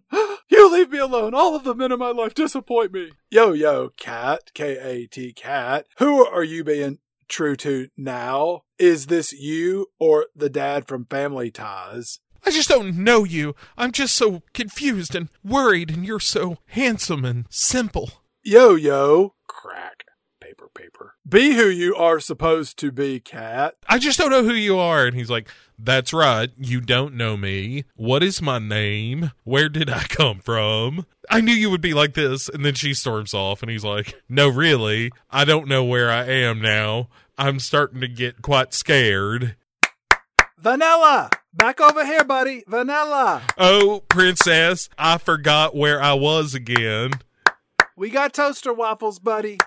Over here, come on. Are they the kind with the butter? I can put some butter on them. You got it, buddy. I like the butter. I know you do. They got butter and, and we got toaster waffles and I got I got some yoo-hoo for you. So he drives his bike emotionally, I suppose. Yeah, he just takes off. The rage is kicking in. Good thing Nick getting around. He might kill him.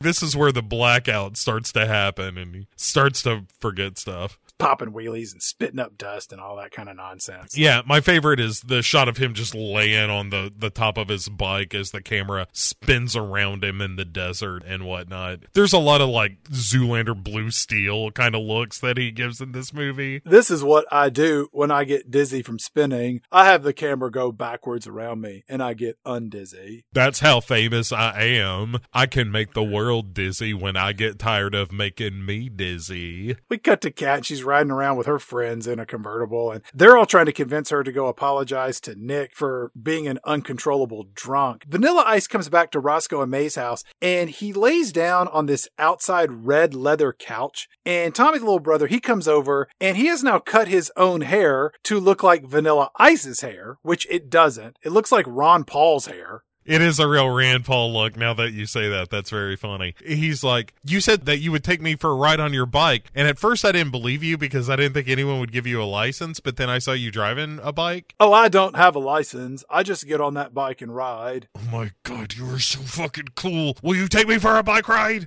Yo, yo, that sounds like a great idea. My lawyer said it's not kidnapping if you consent. Do you consent to me taking you on a motorcycle ride? Oh my God, yes. I consent to everything.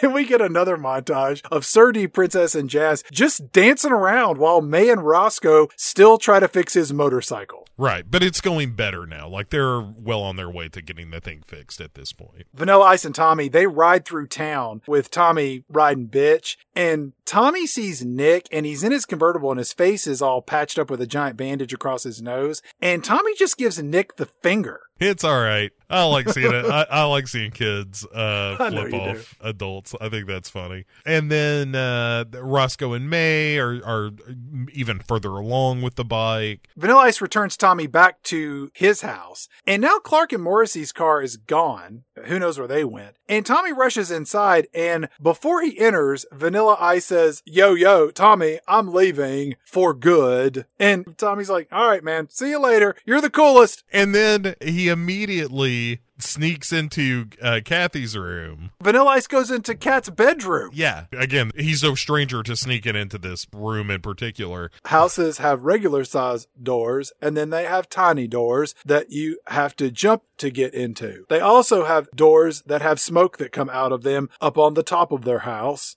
You can use all of these to get into a house. When I'm on my nighttime creepy crawls, most of the time I have to get in through the see through doors. And then I hide under the bed and I listen to people sleep. It's relaxing to me.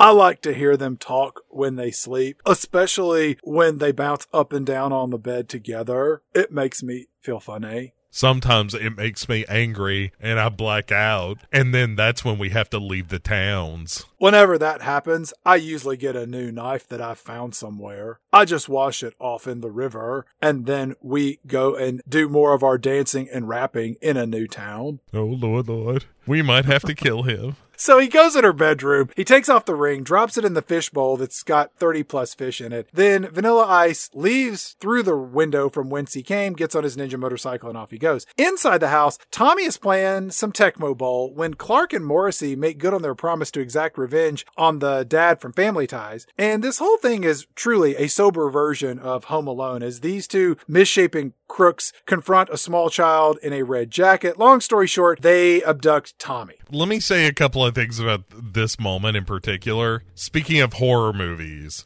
there's a moment where Tommy is like, I'm calling the police. I know from watching America's Most Wanted how to handle this. And Morrissey, the scarier of the two, is like, Oh, yeah? You see the one that I was on, kid? It's about to be milk carton time. And then he actually says, like, I'm gonna get you, and runs at him. And it's like, oh, Jesus, this is kind of horrifying. Yeah, he rips the phone cord out of the wall. And again, this could go sideways at any moment. And this is not as bad as he gets in terms of shit he says uh, about this kid. He's got issues. I guess we all do. Just how big and dark are they? And so Kat comes home and finds Tecmo Bowl paused on the television. Yeah, and then she turns it off. That's a real jerk move. It was paused for a reason. Right. You got to play the whole first half again. Anyway, she goes to her bedroom where she finds the ring in the fishbowl. She sticks her hand in the fishbowl and pulls it out. And then when she does, you can see all of the fish shit swirling around in the water. Yeah. Yeah. Thank God for HD, huh?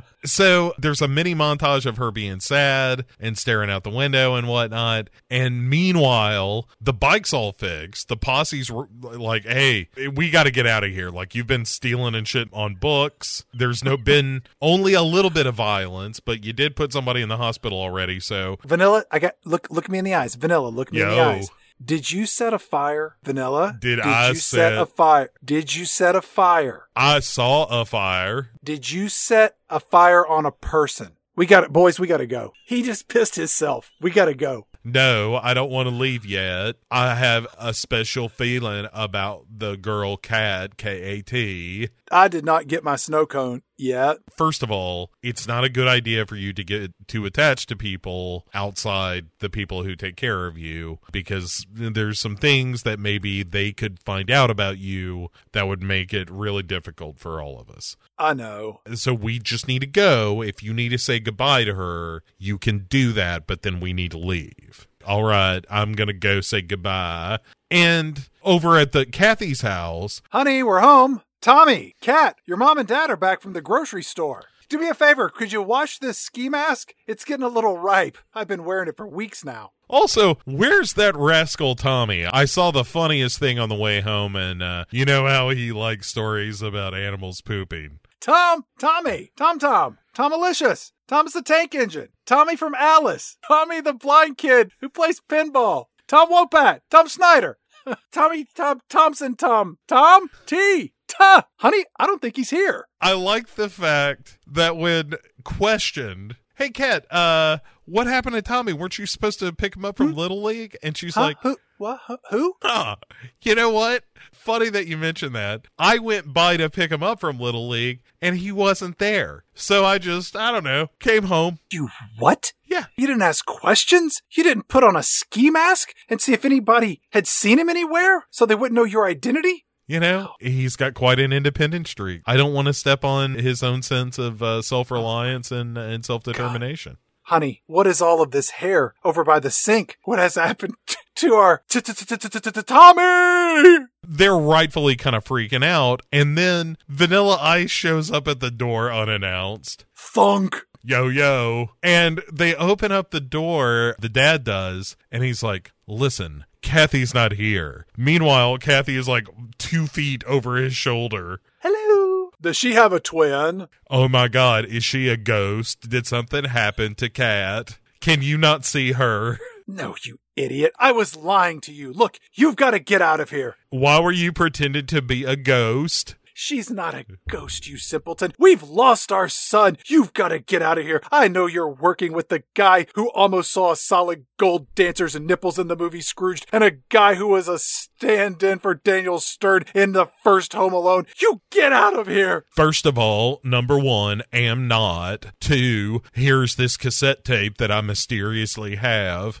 Oh, that's right. I forgot. Yeah, was he's walking up to the porch. There's an envelope with the cassette tape in it. This probably belongs to you, or maybe some elves, or possibly a witch that lives in the woods behind your house. I think somebody might have made you a mixtape. It could be Nick. If so, I would expect some songs with apology as a central theme. Get out of here, Vanilla Ice. Kathunk. The dad for Family Ties, he closes the door, runs over to some cassette tape player, pops it in, and plays the tape where we hear Tommy say, Mom, Dad, hey, how are you guys? I'm fine here with my new friends. Look, by the way, you have 24 more hours to pay these guys all the money you owe them. I know they said that two days ago, but you know what? They really mean it this time. Ding dong. I swear to God, if it's that simpleton from across the street, what is it, Vanilla? Oh, Nick, what happened to your nose? What's going on? You don't forget that. Something's happened to Tommy. Huh. You know, I saw Tommy earlier. He was on the motorcycle with that, well, I don't know what to call him exactly, the the really violent kind of slow fella. Are you talking about the guy who's been staying across the street over at the crazy house? Yeah, yeah, yeah, the flop house, sure. What was he doing when you saw him? Come on, Nick, give me all the details. He was just on his motorcycle and it looked like he was mouthing the words, This'll be cool, how I'm kidnapping this kid. But what about Tommy? Can you give us all the details about Tommy when you saw him? What was he wearing? Did he see you? Did he wave at you? Did he smile back? He waved at me. He made a gesture of recognition and I, I took it as sort of a, a cry for help. Was it a real enthusiastic wave where you'd kind of go from the elbow, or was it more of like a wave with all five fingers? Come on, Nick, give us all the details. We're gonna have to tell the police when I eventually call them, like I should have done two days ago when they first showed up at my house, seeing as I'm in police. In the witness protection program. No, it wasn't all five fingers. Did he give you a thumbs up? Come on, Nick, give us all the details. Um, no, I think maybe he he thought that would alert his captor. Did he hold up his index finger as if to say, Hey, Nick, you're number one? Or did he point at you like, You, buddy? It was more of a middle-ish, more of a, a, a center, a center finger. Oh my god, are you saying that my little Tommy gave you the bird? It was more of a indicating gesture. Oh my god, what is happening to this family? Nicholas, let me ask you a question. When he was giving you the bird, did you happen to look at his lips? Was the letter F perched on him? Yeah, Mrs. Cat, it was, yeah.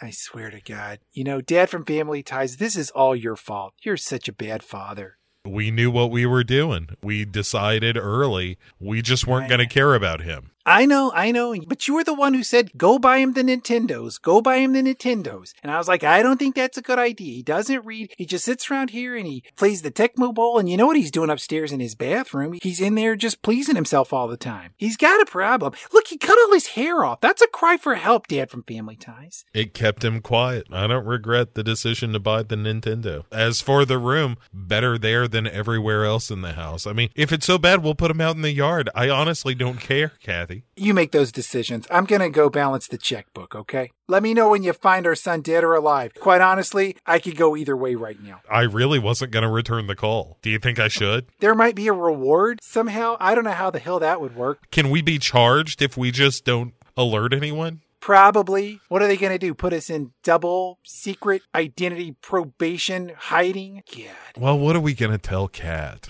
I talked to a lawyer to find out how do you divorce a guy who's not a real person. And I explained the details to him and I tacked on at the end, you're not a real man either. There, I said it. I've been thinking about that for, mm, I don't know, 15 years. Uh, now is not the time. We look one thing it's at a time. It's never time. the time with you. It's never the time with Can you. we figure out what we're going to do with our dead son? You can figure it out. I don't even know if he's my son and I gave birth to him. Anyway, where are we in this fucking movie? The dad is like, by the way, the fact that Vanilla Ice showed up with this tape totally proves that he's in on this. I would agree with that. This is all very incriminating. If only I had the blood of your son all over my hands and my leather jacket, could I look more guilty? He did everything but write a book called If I Did It. That says, like, all right, finally I'm calling the cops. It's about time. Kathy is like, Johnny isn't a bad guy, Dad. Who? Who are you talking? Who's Johnny? That's what I said, and I smiled in that special way, Dad. Are you talking about that idiot? Oh my god, you know his first name. All right, I'm calling the cops. She grabs the tape, yoink, and then just takes off running. Nick, chase after her. Hello, officer. Yeah, it's me. Tim, what's his name that you're looking for? And so our posse is hanging out in front of Roscoe's, just listening to music when Kat shows up. And Ice, in maybe the most ironic line of the movie, is like, Yo, yo, you need a psychiatrist because of how crazy you are. If you say the right things, they will give you gummies full of magic that will make you sleepy. Also, with me, they got a silver spike and they hammered it right up next to my nose. And it made me feel much calmer about everything. Kat takes the cassette tape and says, Look, everyone here, you need to listen to this tape. And she puts it in a tape player and presses play, and everybody listens to the same message we heard earlier. But at this time, in the background, Vanilla Ice leans in and he's like, Yo, yo, hold on a moment. There is some clanging in the background. It sounds like that tiny pile driver from yesterday when we went to the wood and hammer garden. Wait, what is that beat doing? Doom, doom, doom, doom, doo, doo, doom, doom. Doom, doom, doom, doom, doo, doom, doom. Yeah. Kat says, You're right. It's the construction site. Yo, yo, that is it. So Vanilla Ice and his crew and Kat, they all get on their bikes and they head out to the construction site. Do you think they have bulldozers there? I like big trucks. We know you do, buddy. We know you like big trucks. You like the tractors and you like the trucks. If they have one, I want to let you know you can go sit in it, but you cannot ride in it. Do you understand the difference? I'm going to try to make the scoop go up and down. Buddy, it's not going to go up and down, okay? You can sit in it, and if you want, you can pretend to make it go up and down, but I don't want you to touch anything, okay? I'm touching it. No, put get your hands out of your pants. This is my rifle. This is my gun. Y'all, we got to get out of this town.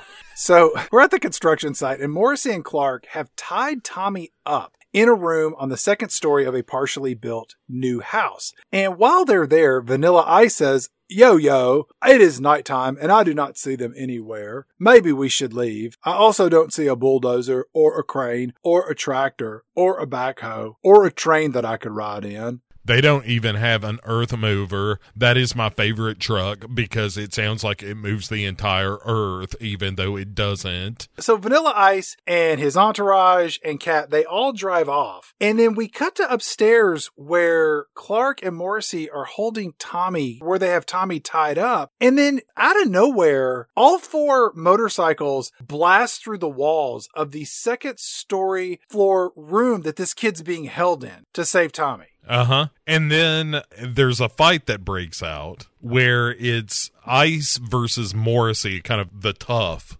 Uh, that was threatening Tommy more directly. And then the other guy, Mr. Y- you can barely see them nipples. He's kind of fighting Princess and Jazz. and then they get Tommy out of there. The- Obviously, they beat the shit out of him. You know, these are young, healthy people and uh, fighting old men, and they they beat up these old men. When Vanilla Ice beats up Morrissey and knocks him out, there are Tweety Bird sounds that roll in. Yeah, periodically they drop in these very cartoonish sounds, and a lot of times when you're at Roscoe's place, there's this kind of circusy, weird animated style music, and Yeah. it does have this weird tone thing where occasionally it feels very slapstick, and you know, Home Alone is a good reference point for it. It, it feels like it's trying to ape that stuff, but it just doesn't have the chops for it, and it just feels wildly out of place. Because also in this scene before the motorcycles bust in, Morrissey is telling Tommy like, "Your parents are never gonna see you again,"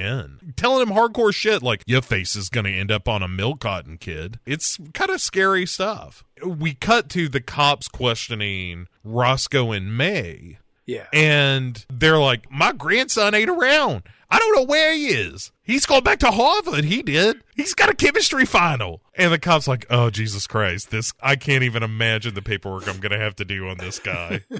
about this time, Vanilla Ice and his crew, they all show back up, but this time they have Clark and Morrissey strapped to the hood of their own car with rope. And the dad from Family Ties, he is so happy to see that his son isn't dead. The mom, uh, not so much. Uh, Pops walks over to Vanilla Ice and shakes his hand and says, Thank you, thank you, Vanilla Ice. And then Kat walks over to Vanilla Ice. Yo, yo, you know I'm out of here. So, what are you going to do now, college girl? Mocking that education is something one shouldn't do. And Kat says, "Mm, uh, You know, I don't start college till tomorrow. Maybe I can just get on the back of your motorcycle? Which she does. Let's G-O go, which is the actual line of the movie. We don't have to spell it for emphasis. He actually does that in the film. Nick shows up, mostly drunk, probably with his baseball bat in the back seat of his convertible. Kat, do you even know what you're doing? Hmm, I hope not. Yo, yo, I don't know what I'm doing either. And then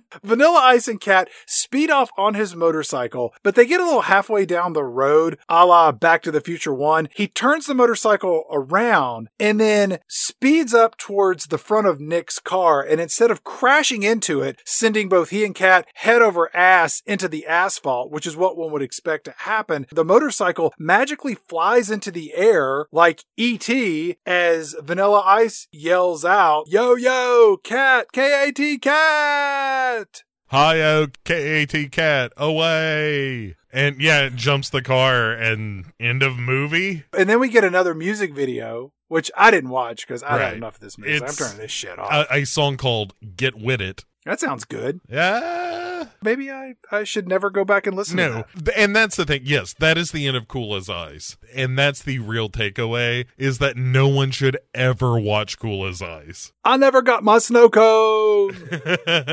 We're gonna get you the special cherry, buddy. That's the whole movie. Yeah, it's a whole lot of nothing. Like this subplot with the dad being in witness protection. Like, why are they trying to pinch him for half a million dollars? I don't know. At no point did he steal money from the police or anything. Were they cops? Yeah, that's the thing is that they were supposed to be dirty cops. Oh. So I don't know where this money came. Yeah, right. None of it makes any sense. It is the laziest shit. This is more of a movie than Spice World, as I said uh, previously. Spice World's more entertaining. The Spice Girls are better actors as a group than Vanilla Ice is. The music in Spice World Is is, more tolerable Yeah. than the music in this movie. That's another big thing. This movie has the audacity not to feature Ice Ice Baby. How dare you? At least Wannabe was showing up in Spice World. They had all their hits in Yeah. didn't they? Yeah, really? Yeah. And this was them trying to push this whole other album and not doing Ice Ice Baby in this. That seems mind boggling. Even to me. in credits. Right. Put it there. Filmmakers probably thought they were going to make a lot of money off this, and they didn't want to have to get a little bit of that cheddar to the Ice Ice Baby crew. I'm sure that there was some corporate reason to do that, but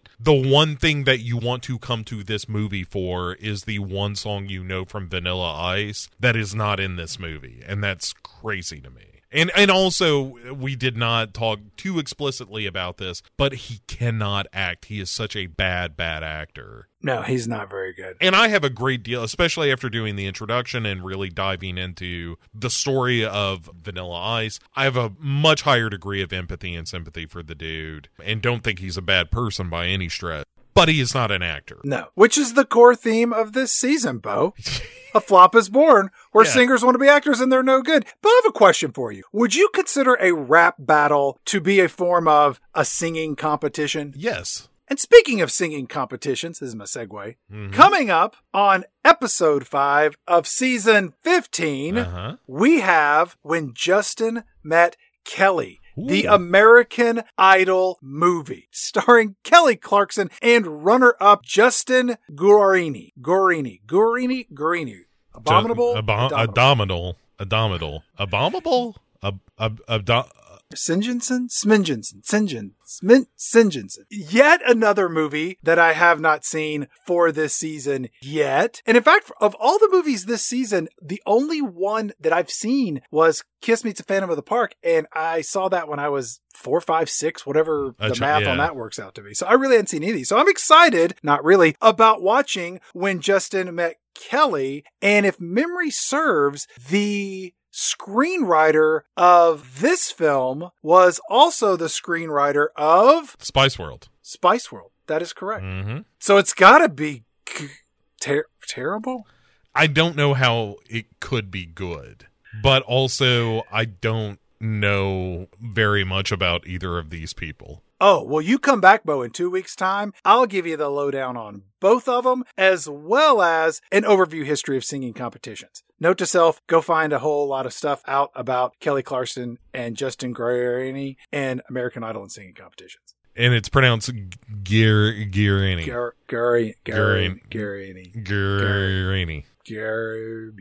All right, y'all. Bo, as we always do at the end of our episodes, any final thoughts on Vanilla Ice in the movie Cool as Ice? Just uh, once again, a, a, a silent gratitude that I can purge myself of all things Vanilla Ice, probably for the remainder of my life. Yep. I, I know as much at this moment right now as I will ever know about Vanilla Ice again. That's fair. I'll see if I can dig up some more dirt on the dad from Family Ties just to sort of ease the pain. Let me tell you about all the Tremors sequels that he, he keeps making with Jamie. Kennedy. Uh, there's a new one. What are they up to? 10, 12, 15? Uh, nine or ten, yeah. Everybody's got bills to pay, Bo. He's still playing Burt. He likes guns. As always, like, rate, review. We love getting feedback from everyone in social media. You can email us at pick6movies at gmail.com. You can go to our website, pick6movies.com, or all over different places where you can subscribe and tell a friend, whatever you want to do. We love doing the show. We love hearing from everybody who listens to it. So we will see you in two weeks' time with a whole bunch of nonsense about a whole bunch of garbage as we entertain When Justin Met Kelly, the fifth episode of this season of Flop is Born. and that's going to be a yes from me, dog. I still want my snow cone.